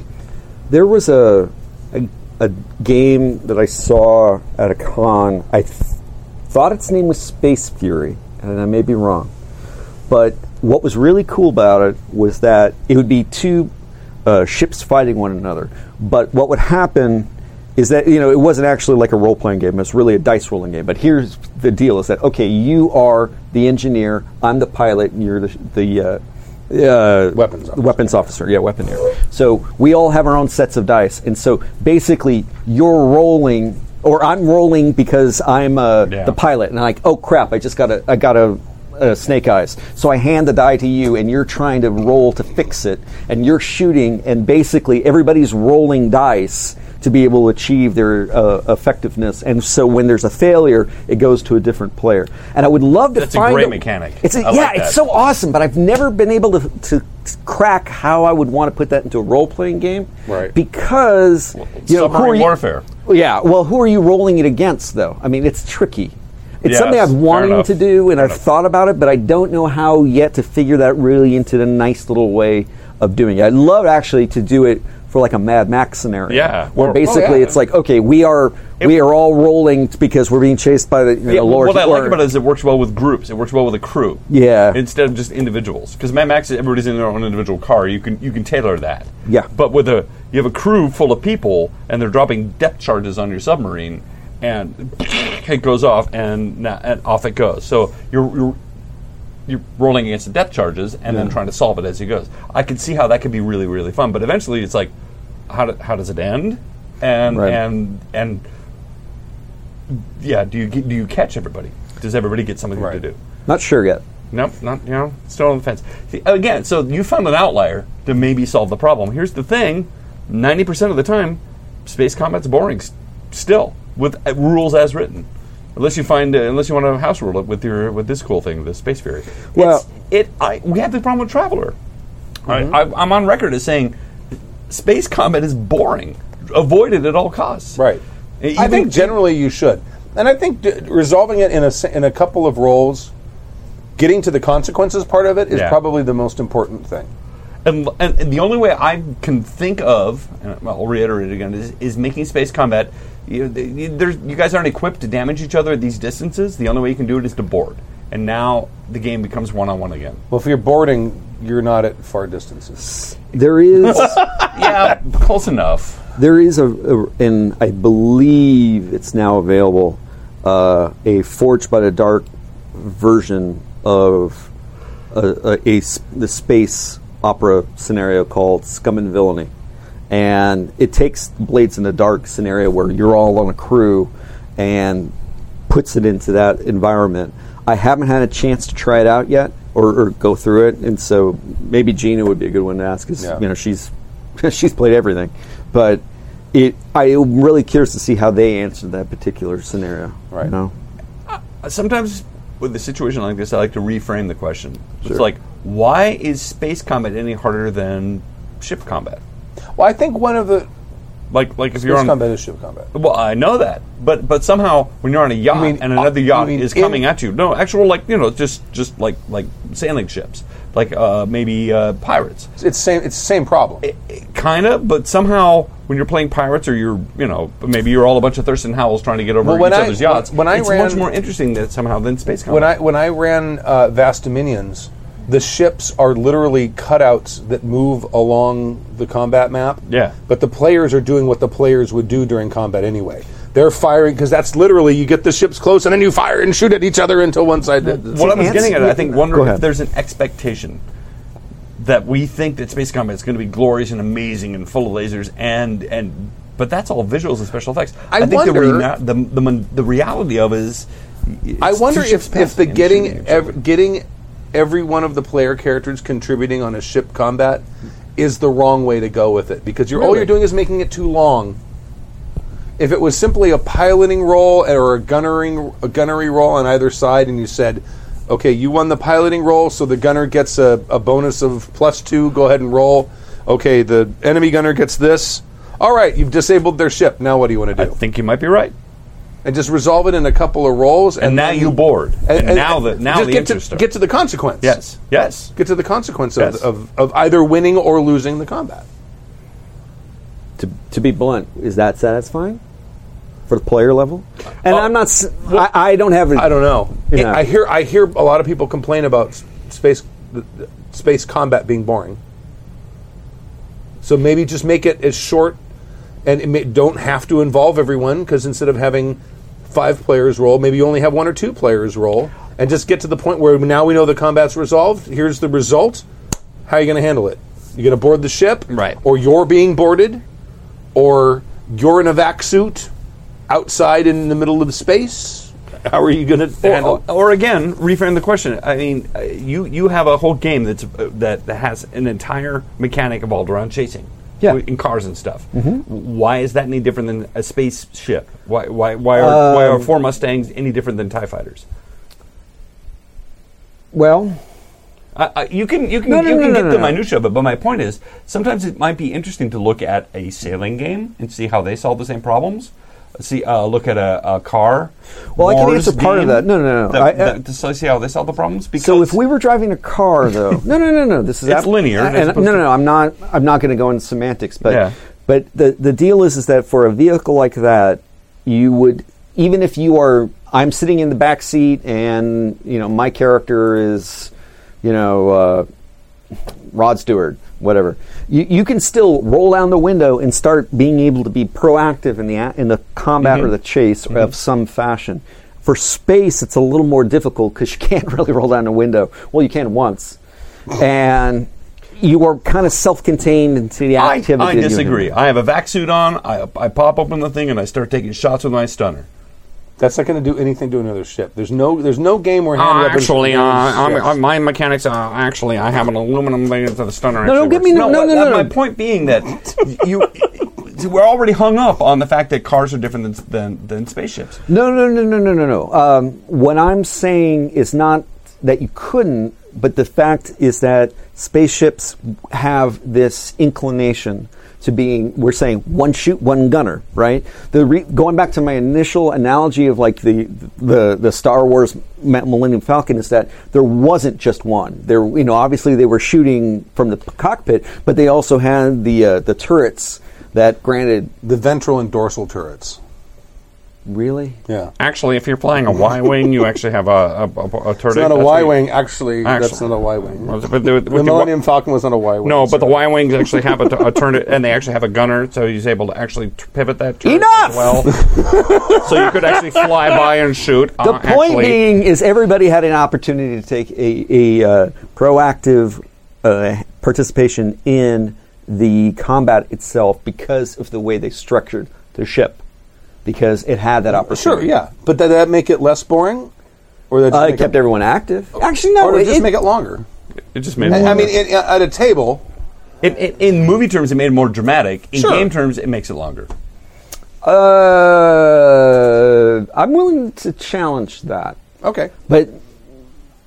Only in... Uh, but in practice. I'm not going to say, I know this. Right. But, I'd like to try that out and see whether or not we could f- actually see in a playtest scenario.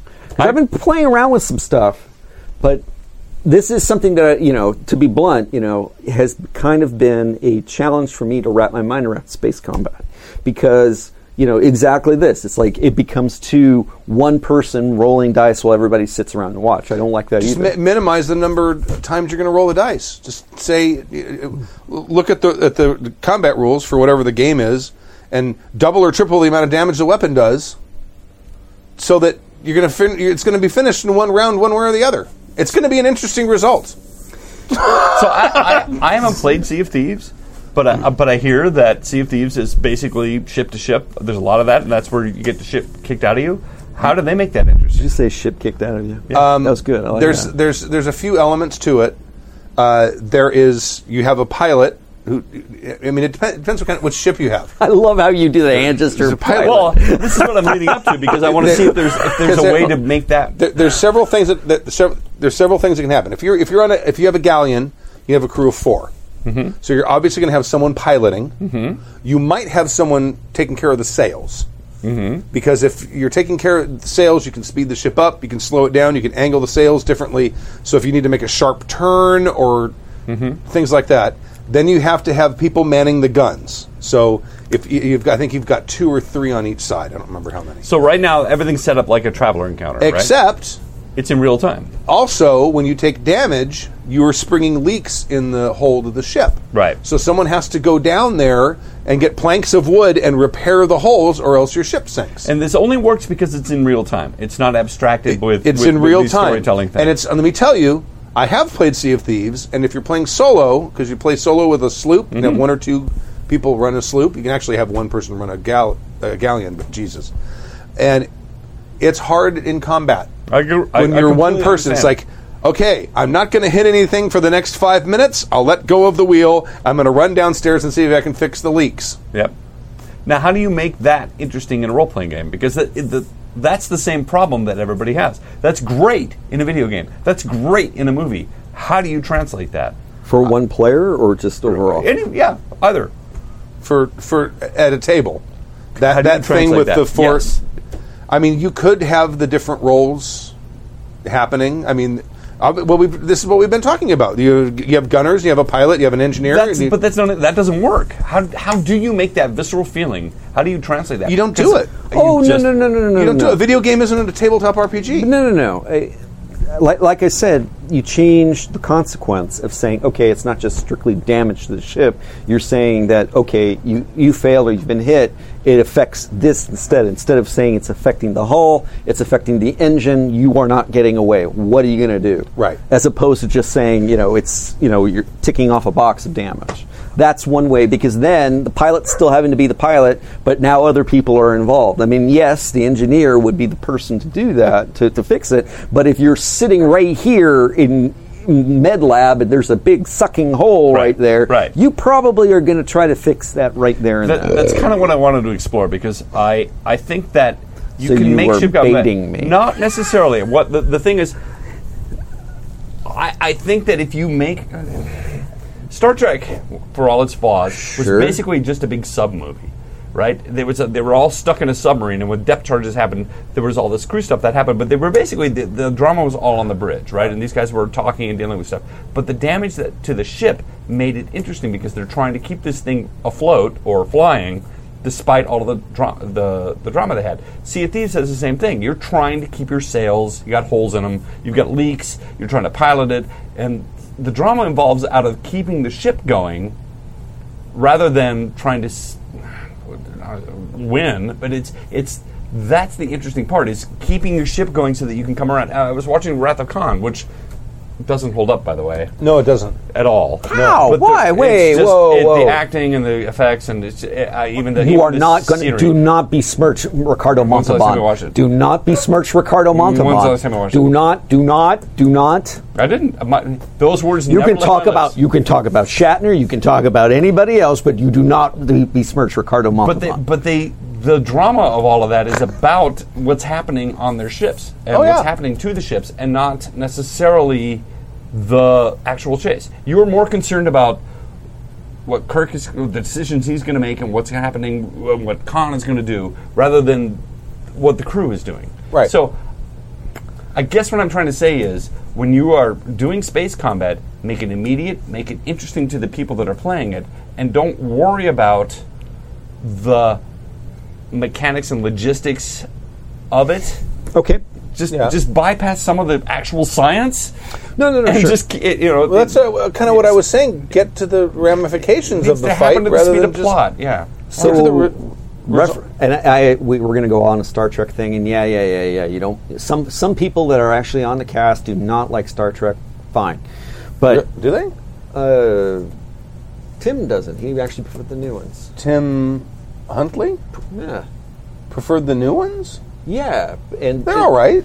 Well, as as opposed to Kadave, who likes the old ones better. Why don't we do thought here? But the point is... Jesus God. Okay, so there's two scenarios. So in six, okay, they're off saying, okay, we need to uh, update the photon torpedo thingy. That's not my point. Pay attention. I'm all not geeking here. All right. The point is, uh, Scotty said, I need help.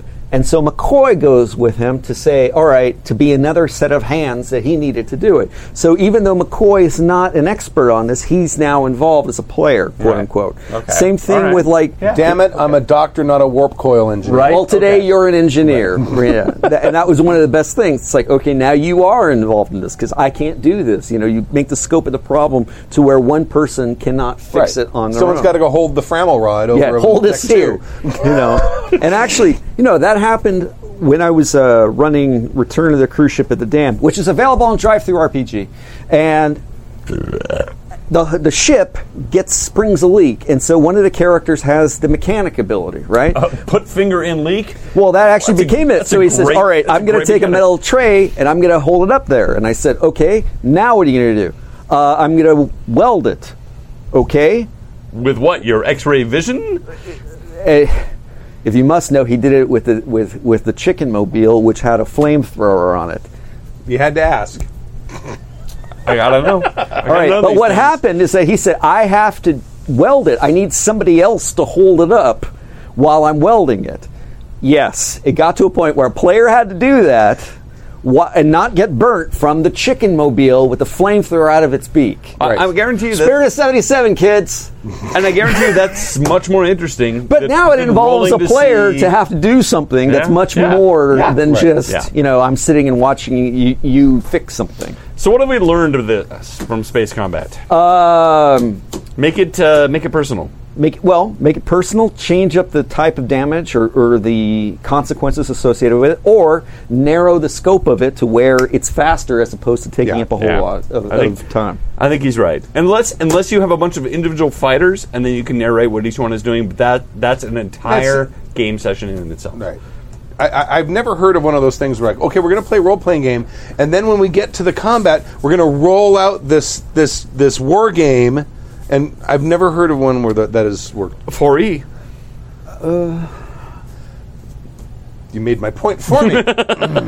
Oh, shucks. Pseudo-horror story of gaming mediocrity from Craig. You want me to read that? All right. And it's long, so I can... Um, I can Careful. I, I can help you with the big words. Oh, okay. Or if you want to, like, when you get to a point and your voice starts to go out. Sure. Greetings, Jackers. Craig, who is Hoodoo on the forums, from the U K here. Hoodoo. After the recent emails about bad con games, I wanted to share my own pseudo-horror story, which has become my go-to example of how not to run a con game. Ah! I say pseudo-horror story only because it can't really compare to some of the ones you've received in the past. The G M didn't seem to, seem like a bad person, just a bad G M, and not from a lack of experience. Before I dive in, some context. During my time at uni, I was a regular attendee of the Student Nationals Convention, which brings together university gaming societies from across the country for a weekend of drinking, gaming, chaos, and some more drinking. Excellent. The format is a little unusual. Rather than signing up for specific games, you sign up for a category and over the weekend play two long-form games, one per day, typically lasting around six hours. What an interesting idea. You also play with the same group on both days, but switch G Ms, which was the only reason I didn't just up and leave. So there we were, the Saturday morning of the event. I had ended up in the sci-fi category. Was there space combat?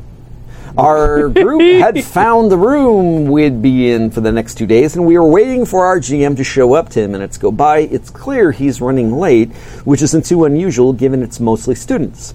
Fifteen minutes. Twenty. Uh-oh. Before he finally arrives carrying a stack of hero books. Oh, no! And character sheets. Oh, no! So session one is character, Jen. He sits down, introduces himself, and promptly ignores us for the next ten minutes yes, as he finishes off the character sheets. Ah. Going forward, this would form the core of my how to run a con game mantra. Rule zero, do your effing prep. I'm going to repeat myself here. Do your effing... Do you want me to say that for you? Please. Fucking. Prep. I don't believe in a no-prep game, even if you're running the most rules-light improv game there is, then you can prep. Read the rules, know how to set up and explain the game, know how the central mechanic works. That's prep. With a game like Hero, finishing the character sheets is most definitely prep, and not something that should be done at the table unless you're giving the players a chance to customize. Ooh, he spelled it the fancy way with an S. U K characters, which he didn't. So we're thirty minutes or so in before we even get to see the characters. It's a Traveller-esque space opera setting. There's an uprising on some of the planets, and we're all in a giant space station somewhere near the edge of the combat zone. The characters are pretty typical for the genre, and I go for the one described as an underworld smuggler, thinking I can put a Lando-type spin on him. Yeah. Well, hello. Yeah. Hello. What have we here? Dude, you're seventy-five! Having problems with your droid? I, I am looking forward to Billy D. Williamson in the new Star Wars movie. I don't care who you are. That's awesome. Are they going to put him in? Yeah, in, in the nine, yeah. They are? Yeah! I thought he should have been the slicer, or introduced the slicer in the last one. I'm just saying, he's supposed to be in nine. All right, I look down at the character sheet and find I have some thirty, or around thirty individual skills. I look at the G M confused. For those of you listening, I made a confused face. He's being going... He's busy going over something with somebody else. I look back at the sheet. I have close to thirty skills, as he said, and almost all of them are a onesie or a twosie. Mm. As far as I can tell, I am the definition of jack of all trades, master of none, already running late. I did not quibble. I've never played hero before, so maybe this is okay? Seriously, was this okay? To this day, I've never worked out whether the character was actually viable in the system. So characters picked, and we finally start play. We're all in the station. Yay! But we don't know each other. Boo. Boo. And then, explosion! Somebody set us up the bomb! Maybe this is the plot. Having to escape a dying space station has it. Nope. The station is okay, but we've all been arrested as potential suspects. Round up the potential yeah. suspects. Round up the usual suspects. Okay, maybe the plot's escaping. One of them was Kaiser Sosu. Sisu? Soso? Sose. Soso. Soso. No, again. Kaiser Soso. yeah. Round up the av- the average suspects. The usual suspects. average suspects. Here are your winnings. There we go. Oh, thank okay, you. thank you. We're quickly cleared of suspicion by a generic N P C. N P C. And then a a surprising, only because it's stupid twist... hired as security for a top-secret mission. We learn from N P C Exposition... Hello? My name is N P C Exposition. The bomb was intended for a delegate on one side of the uprising who was passing through the station on the way to peace talks. Meanwhile, back at the ranch...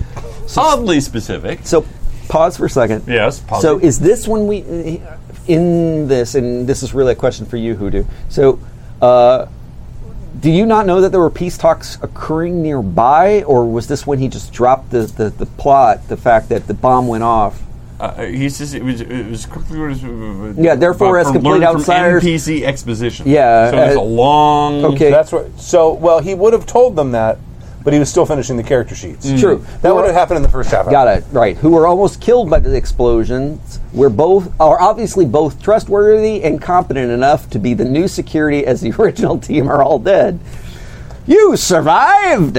You should be in charge. You, you people say, we don't know you and you're armed. You must be good at this. So what the actual fuck? Which brings us to rule one, as opposed to rule zero, which was do your effing prep.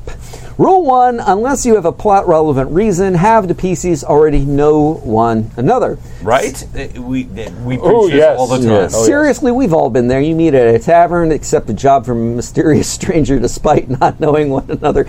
You know, and I get offered jobs at right. bars from I, mysterious strangers. And all usually, the time. I'm, I wake up and I... Uh, I say to myself, well...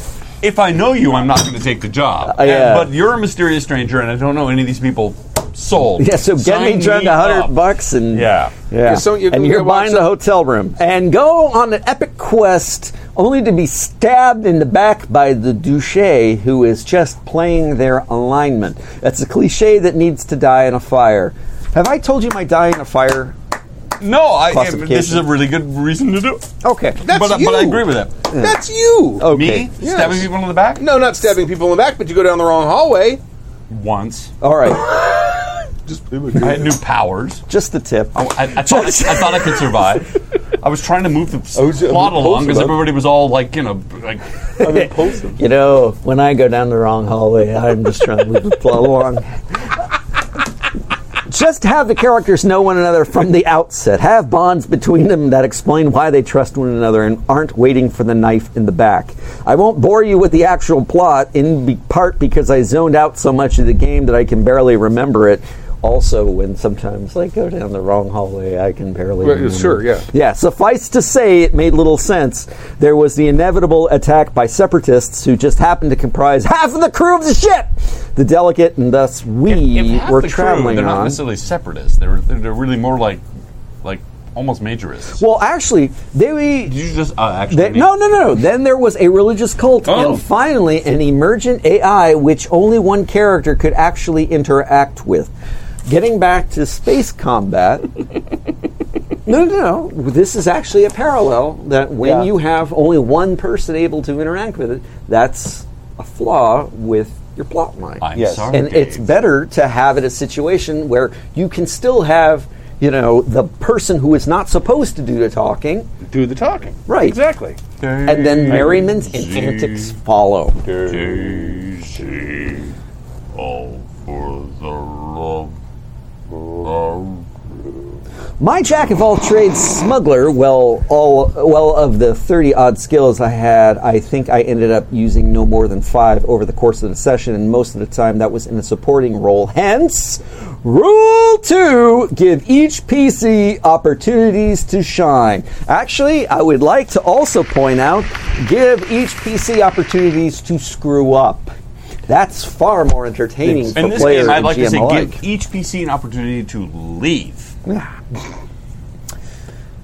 Although, another no-brainer here, but if there isn't an opportunity for each character to be in the spotlight, then why are they there? That's right. A good con game should be filled with opportunities for each characters to do their thing and have an impact on the course of the plot. This game didn't, but as the hours wore on, we learned that the G M loved the characters and their previous adventures that he had just uh, created. Then why weren't their character ah. sheets finished? Hold on a moment.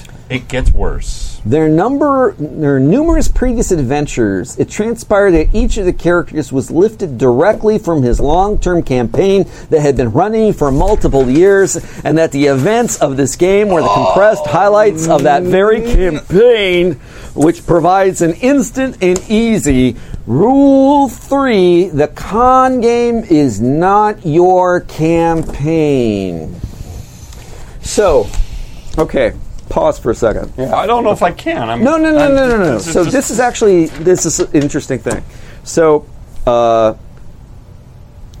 I, you know, when we did uh, the Magnificent Bastards game, mm-hmm. okay. So, you know, I really liked some of the concepts, and I have personally thought, you know, I would love to actually take the adventure and take it to like Strategicon or something and see other people play it. I would love to see Mac, as an example, playing Irene Adler oh, or yeah, something yeah. like that, or, or, or Dave, you know, or, mm-hmm. or Kadave playing uh, Phantomos or something like that. But I don't feel comfortable doing it. Not because I don't think they would do a fantastic job with it, but too many elements of what I perceive of the game itself, like the campaign, I are, are attributed to player actions. Like what you did as Renfield was, you know, I could not expect another player to do it because you were very specific about what you were wanting to do. You wanted to get your papers as your motivation, and then when you attacked the guy on the ship, it's like I couldn't, I wouldn't want to railroad another player into doing that. I didn't know you were going to do it. Thought it was a great move,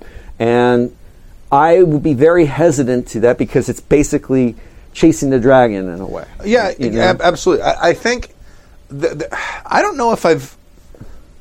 I think it was the con that I ended up missing in, like, uh, like three or four years ago, but I we had we were running L five R, mm-hmm. and I wanted to have an adventure.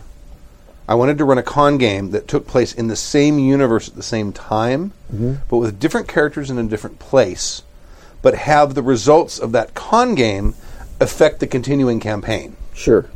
And what what I had had was it was an entirely different adventure on the wall with crab characters, and everyone else was cra- all every all the player characters were Crane at the time, and it five e no uh five rings sorry L five R yeah and um, crab characters. I'm going, what is this, another Wild Talents? And like Kimmy doesn't tell you what the character sheets are until you sit down, right? Thing. But um, and they basically had don't do that, Kimmy. No. And they basically had a, had a mission they had to do, and whether they were successful on that mission or not, or not, would have results in the ongoing campaign. But that is as close as I would get to to meddling with the con game and your home game. Sure. I mean that that's as close as I would get to meddling between those two things. Here's here's what I've learned using the music analogy is that um, these games are like jazz. You could start out with a melody. So let's say Twinkle Twinkle Little Star, right? And as a G M, you lay that out. And then all these players riff off that. And it's going to make, each time you you you put out Twinkle Twinkle Little Star, especially with different players, players yeah. it's going to be different every time. Right.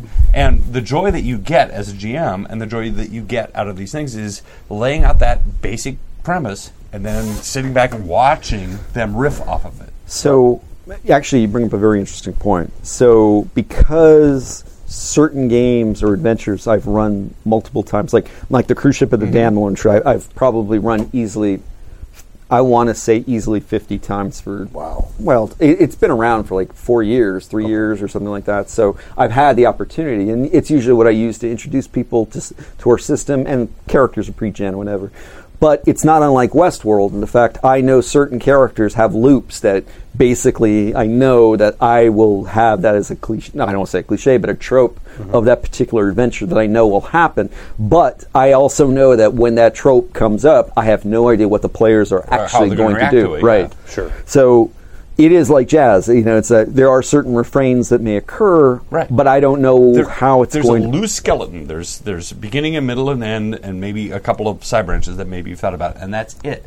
And then these players, they riff off that, and you've built this skeleton, so you still have a place to go. Mm-hmm. You, or like, all right, we're we're getting to the end of the beginning. We're going to get to the middle part now, and you can move on from there. But these guys are going to. So each time, even though this the premise is exactly the same, each one of these games is going to be completely different. Mm-hmm. And to try to railroad or to shoehorn in the high points of games you've already played into another game, and a con game, is doing your players a disservice and you a disservice. Because you are basically getting rid of the role part of a role-playing game. Now everybody's just playing the game, and you're shoehorning them into it. I think it, it's a much better experience when you just lay out a bare bone things, and everybody gets to contribute to this story oh, that sure. we've always talked about. Well, yeah, but that's that's the problem with this. Is oh, we yeah. already had an agenda.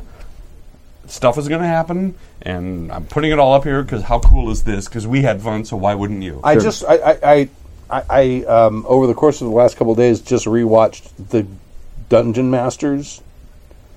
That was a you mean with Richard Mall? No, it's a documentary. That's a pull. Documentary rea- reality film. Okay. Have you seen it? No, I'm I'm still working on Richard Mall because I think I know what he's talking about, but it wasn't Dungeon Masters. Go ahead.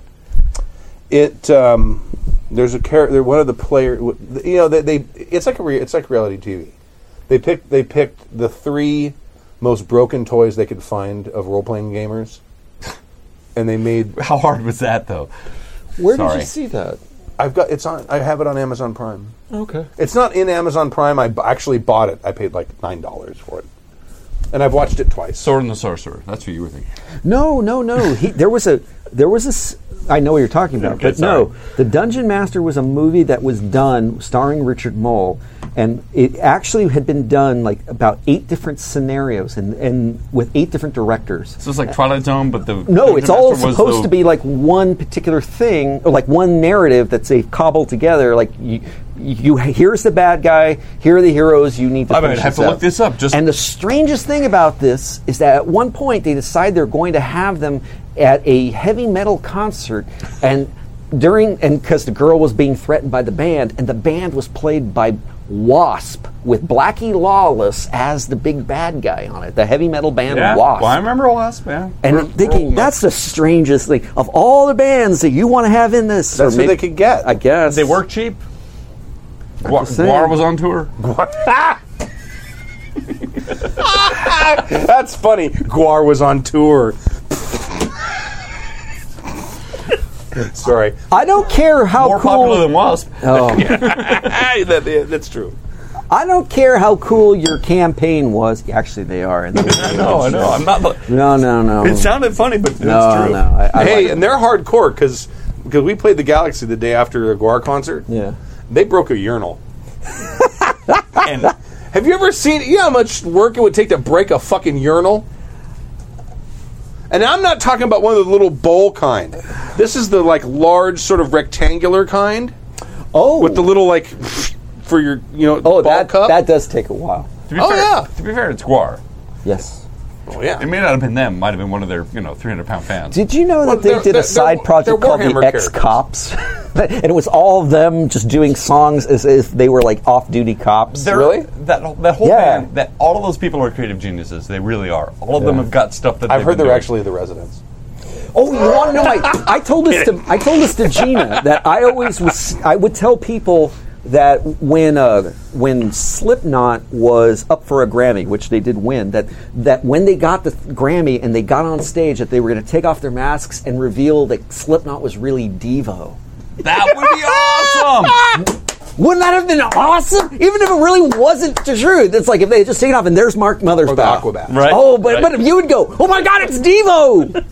They've been pranking us. That's awesome. That's totally, better than Andy Kaufman. Totally gaslighting us the entire time. Yes! Oh, that would have been hot. And, and then... Now I know it's like what the Boggards need to do next. And, and then the Scooby-Doo team walks out and goes, oh, but it's really... And they keep ripping off masks. Yeah. And then the last thing is the big eyes. Right, yeah. right? It's the residents. We knew it the whole time. I don't care how cool your campaign was or how amazing it was when Character X finally got retribution on Big Bad Y. The con game is not your campaign. Now, don't get me wrong.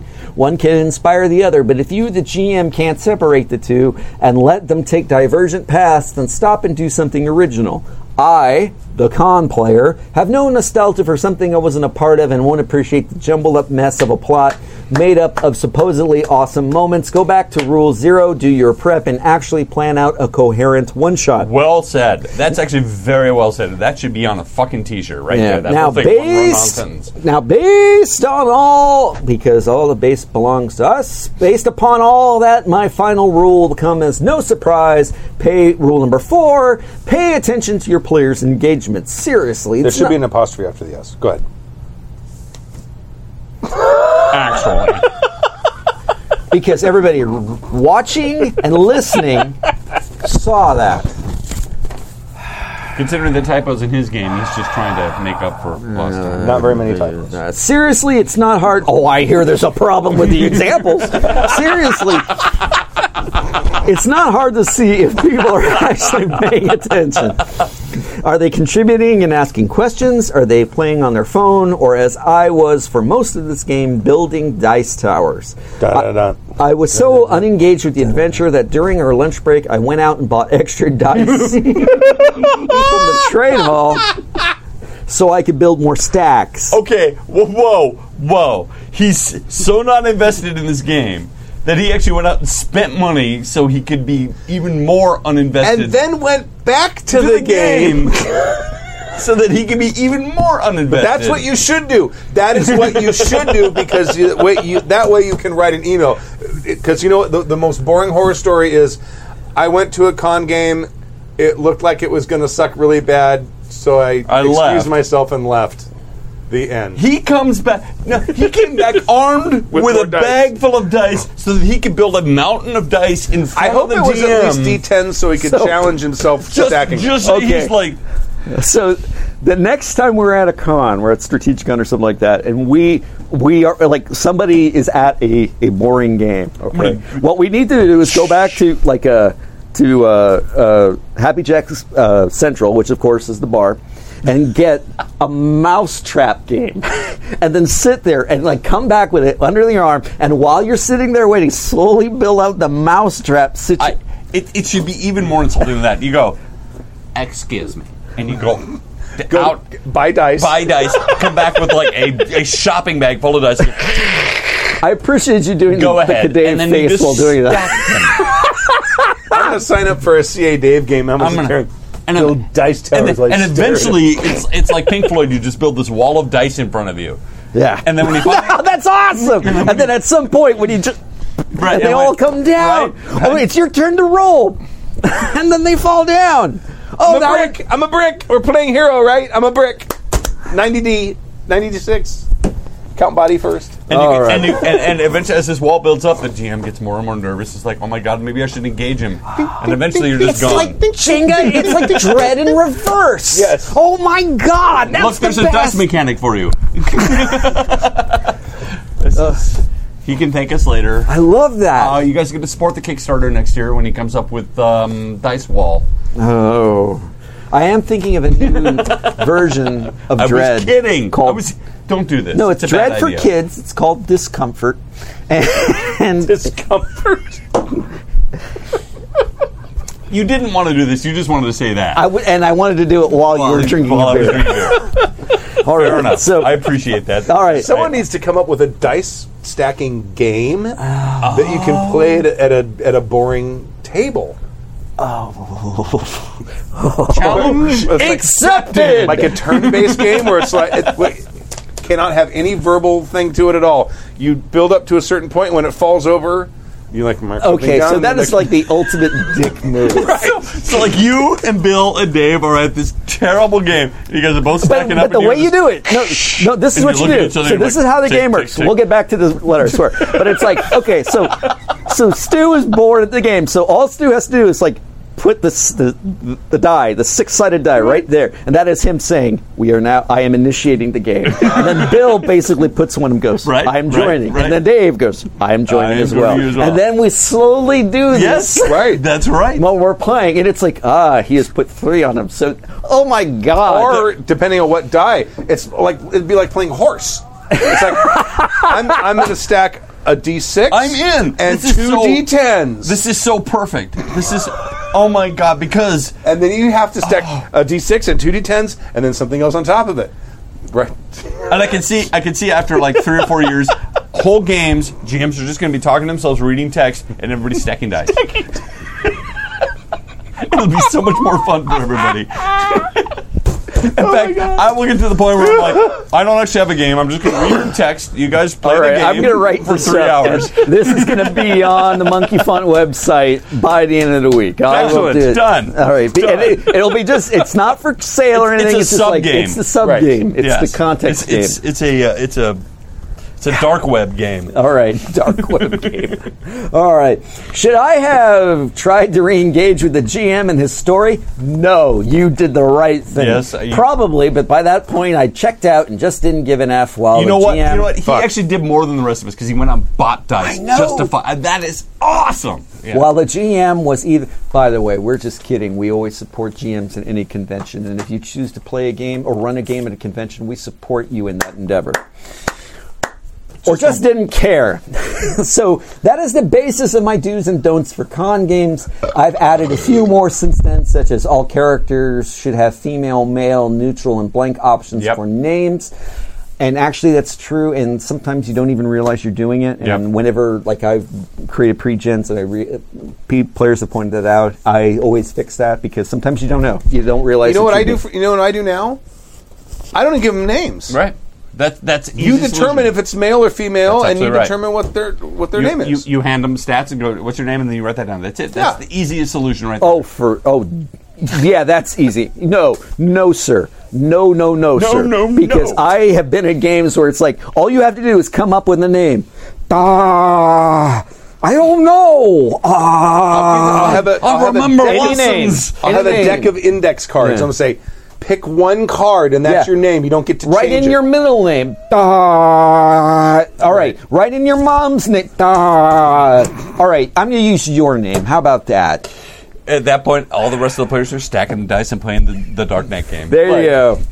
Uh, the, oh, and so the few times I attended the Nationals after... It was always as a G M, and I hope I never ran a game that was that mediocre. So maybe something good did come from that game. Just a shame it wasn't a fun lesson to actually learn. Oh, well. Craig.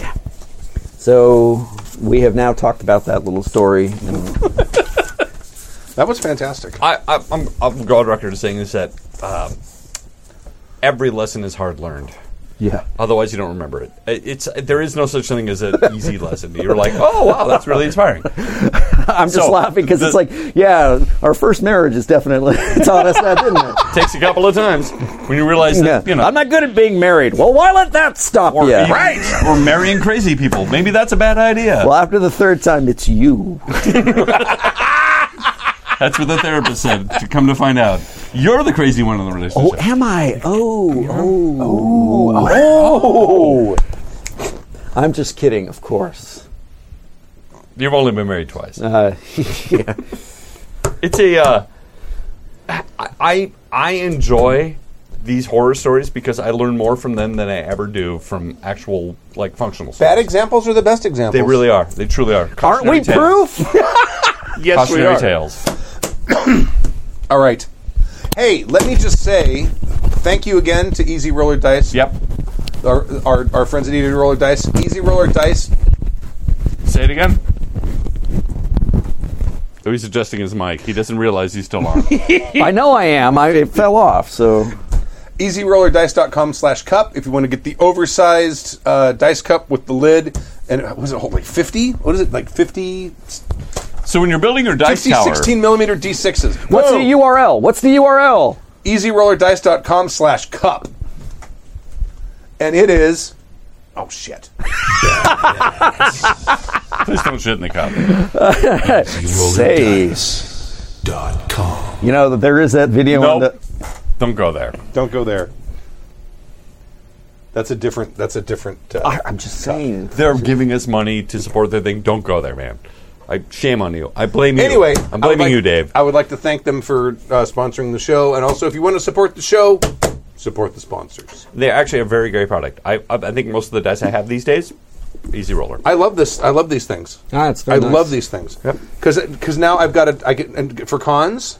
I can pack. It, it holds a lot of dice. You can put a lot of dice yeah, in there. Does. I mean, obviously not your whole collection, but you can put a, a bunch of dice for con, game con. Throw them in there.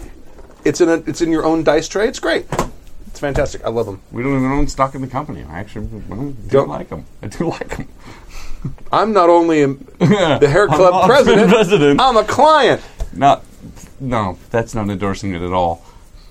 I have a lovely head of hair under this bald wig. What?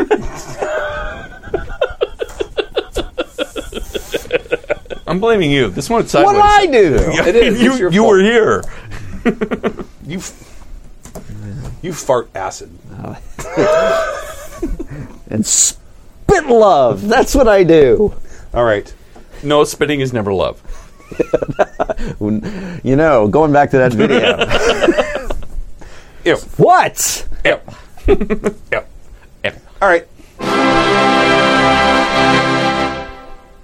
Well, thank you for joining us for Season twenty-two, Episode eight of Happy Jacks R P G Podcast. My name is Stu. My name is Dave. Solid, Daddy-O. I love this song. It's the best song ever. Oh, name. Stork. Thanks. Stork. Uh, thank you very much for joining us, and we'll see you next Friday at seven p.m. Pacific time, right here on this same fat channel. Uh, thank you again to easy roller dice dot com, easy roller dice dot com slash cup, if you'd like to join in that Kickstarter. Very exciting.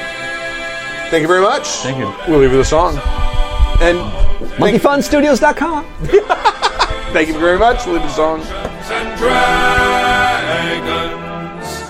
Hero can find the fatal savage lands. Evil plans will be usurping, though we could do with less burping. Happy Jack's podcast will be douchebags.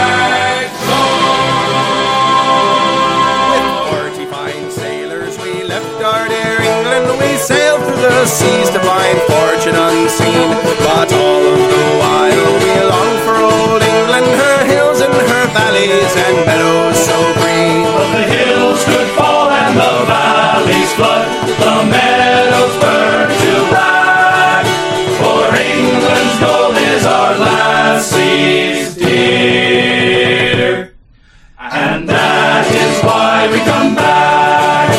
The Spaniards have wealth with their armada, their hulls fully laden with silver and gold, with jewelry and marbles and statues and idols, bejeweled with emeralds and riches untold. But gold and jewels are not warm in the arms, and silver turns to black, for England's gold is our lassie's dear, and that is why we come back. In Jamaica we drank rum as dark as the night sky, fine brandies in Lisbon and wines throughout Spain, though we saw the insides of a thousand port taverns, we longed to taste England's ales once again. But the fields of barley could wither away and leave us dry as sack, for England's gold is our lassie's dear, and that is why we come back. For ages we sailed, our memories faded, of old England beauty, the land we love. Forgotten were meadows, the valleys so deep, and the hills and the rivers, the visions were gone. But smiles so warm we had not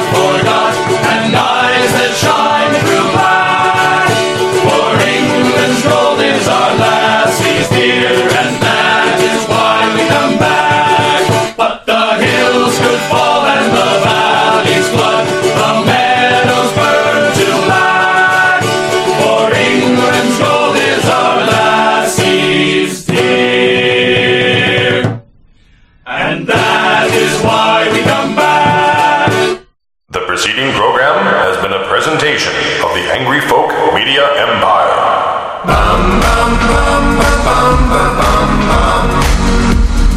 Go away, Baton! Why problem make when you no problem have you don't want to make? Welcome to Costco. I love you. I've got information, man. New shit has come to light. You know, that's just like uh, your opinion, man. I can't believe these men may control the fate of the Middle East.